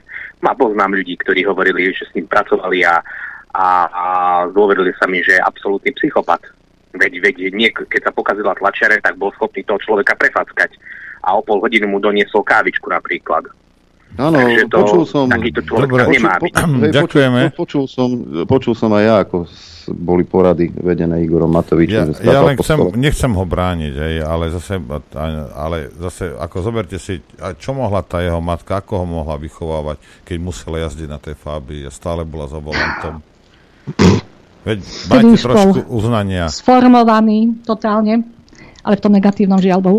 No ja na toto v podstate nemôžem povedať nič, iba súhlas, vyjadriť súhlas a s tými troška pripomenuli, čo tu ešte nezaznelo, čo som chcela spomenúť. E, Keď som počúvala premiéra Hegera, keď hovoril o tom, že veď učiteľom sa zvyšujú platy, však dostávajú, veď sú rodičia, dostávajú rodičovský príspevok, ja som myslela, že zase počujem. To- tak to, som že ho- to že postila spätne. Že ho hamba nefackuje za takéto vyjadrenie. No ale povedal to. Hej, áno. To bolo úplne až nehorázne. A to, aby sa tí žiaci, aj rodičia inak správali k učiteľom, skutočne je potrebné z, ten sociálny status učiteľa zlepšiť, lebo potom sa aj viac vykryštalizuje tá kvalita a oddeli sa zrno od pliev, tak poviem. Mhm. Je to tak? No čo by ste čakali od Hegera? Však áno. Máme telefonát, troška smiechu nezaškodí. Dobre, chlapi. Pozdravujem pán, pán, pani Hartmanu a poslucháčov. Dobrý deň. A, takto, ja, vy ste odborníčka, to je vidieť, vy ste tam není prvý raz na Infovojne. Ty ste dobre, perfektne hovorila o terajšom školstve, o vzdelanosti. A, ale viete, hlavná príčina, že aká je tá vzdelanosť, že na akej studni, na akej spodku tej studne. Viete ako, lebo, lebo veď to spomína aj Noro, aj Áďo, že, že ten, tá chudoba predsa nemôže byť múdrejšia ako ich páni. Ako sú ich páni. Ako môže byť tá chudoba múdrejšia? Však by im do toho zasahovali. Tu sme ako v dobe Janošika.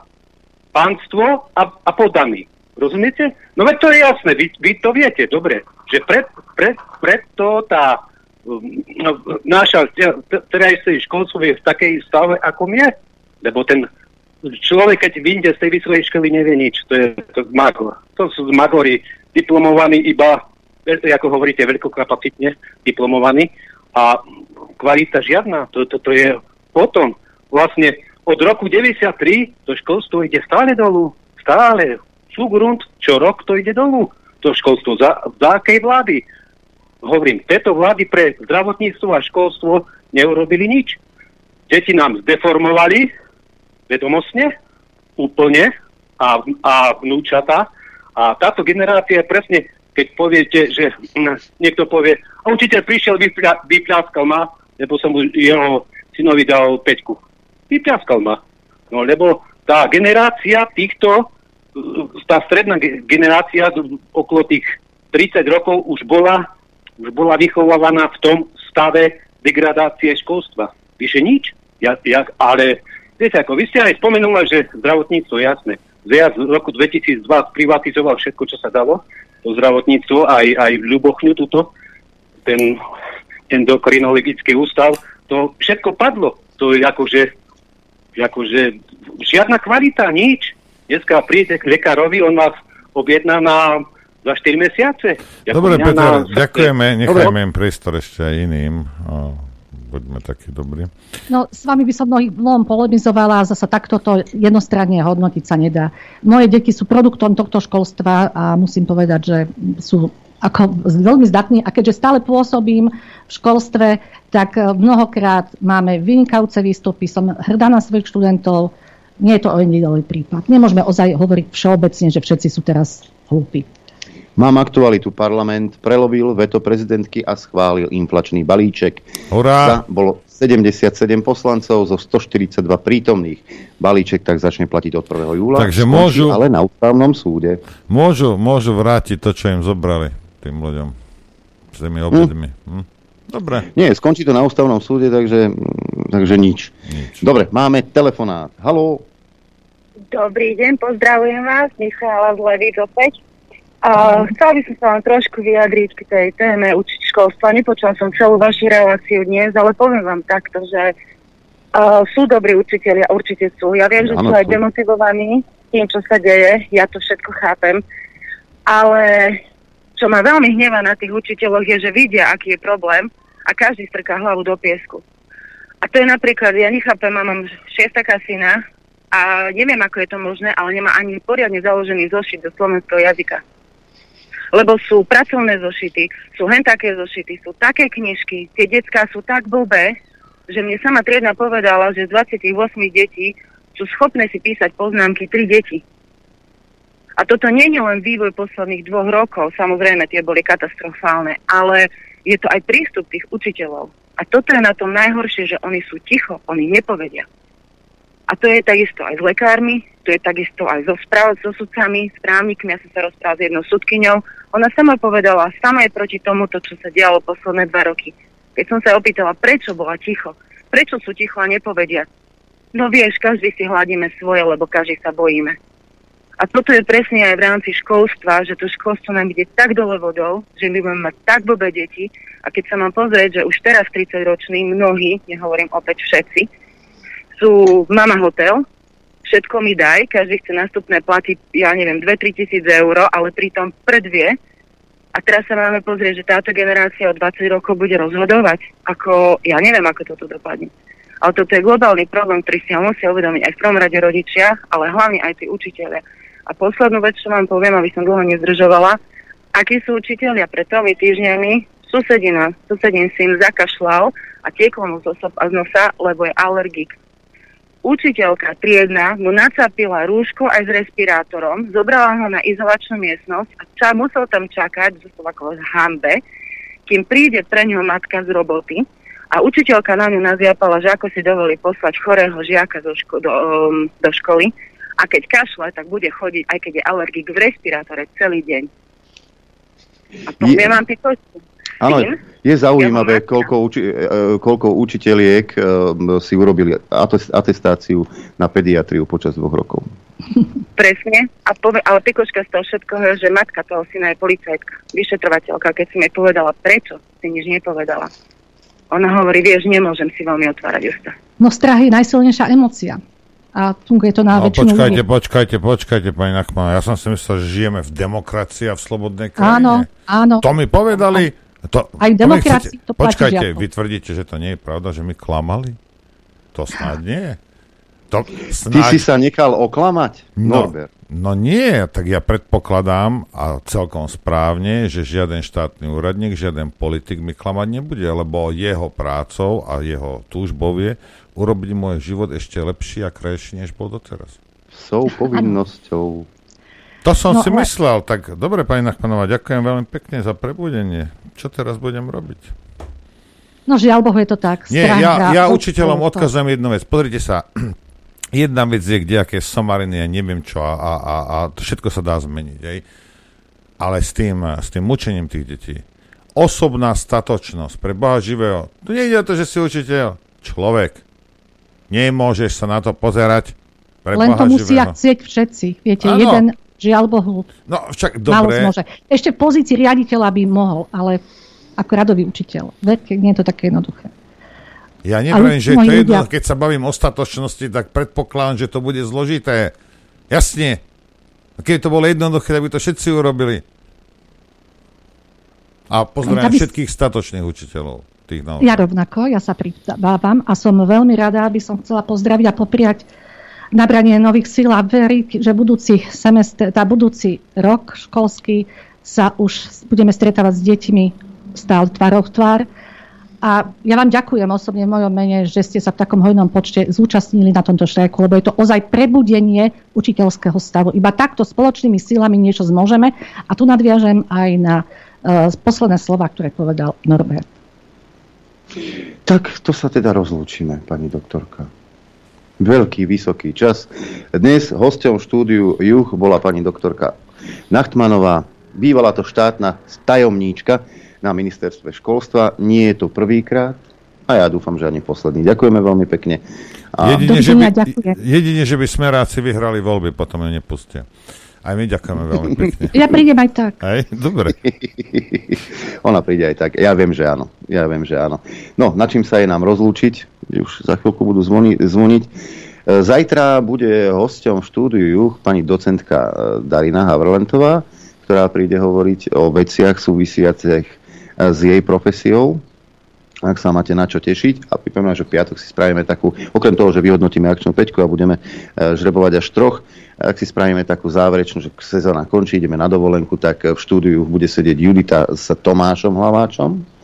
No a aj ja, Noro bude sedieť u seba a dáme si takú voľnú jazdu, kedy ten najväčší priestor dostanete samozrejme vy poslucháči Rádia Infovena, čiže telefón zapneme oveľa skôr, ako býva zvykom.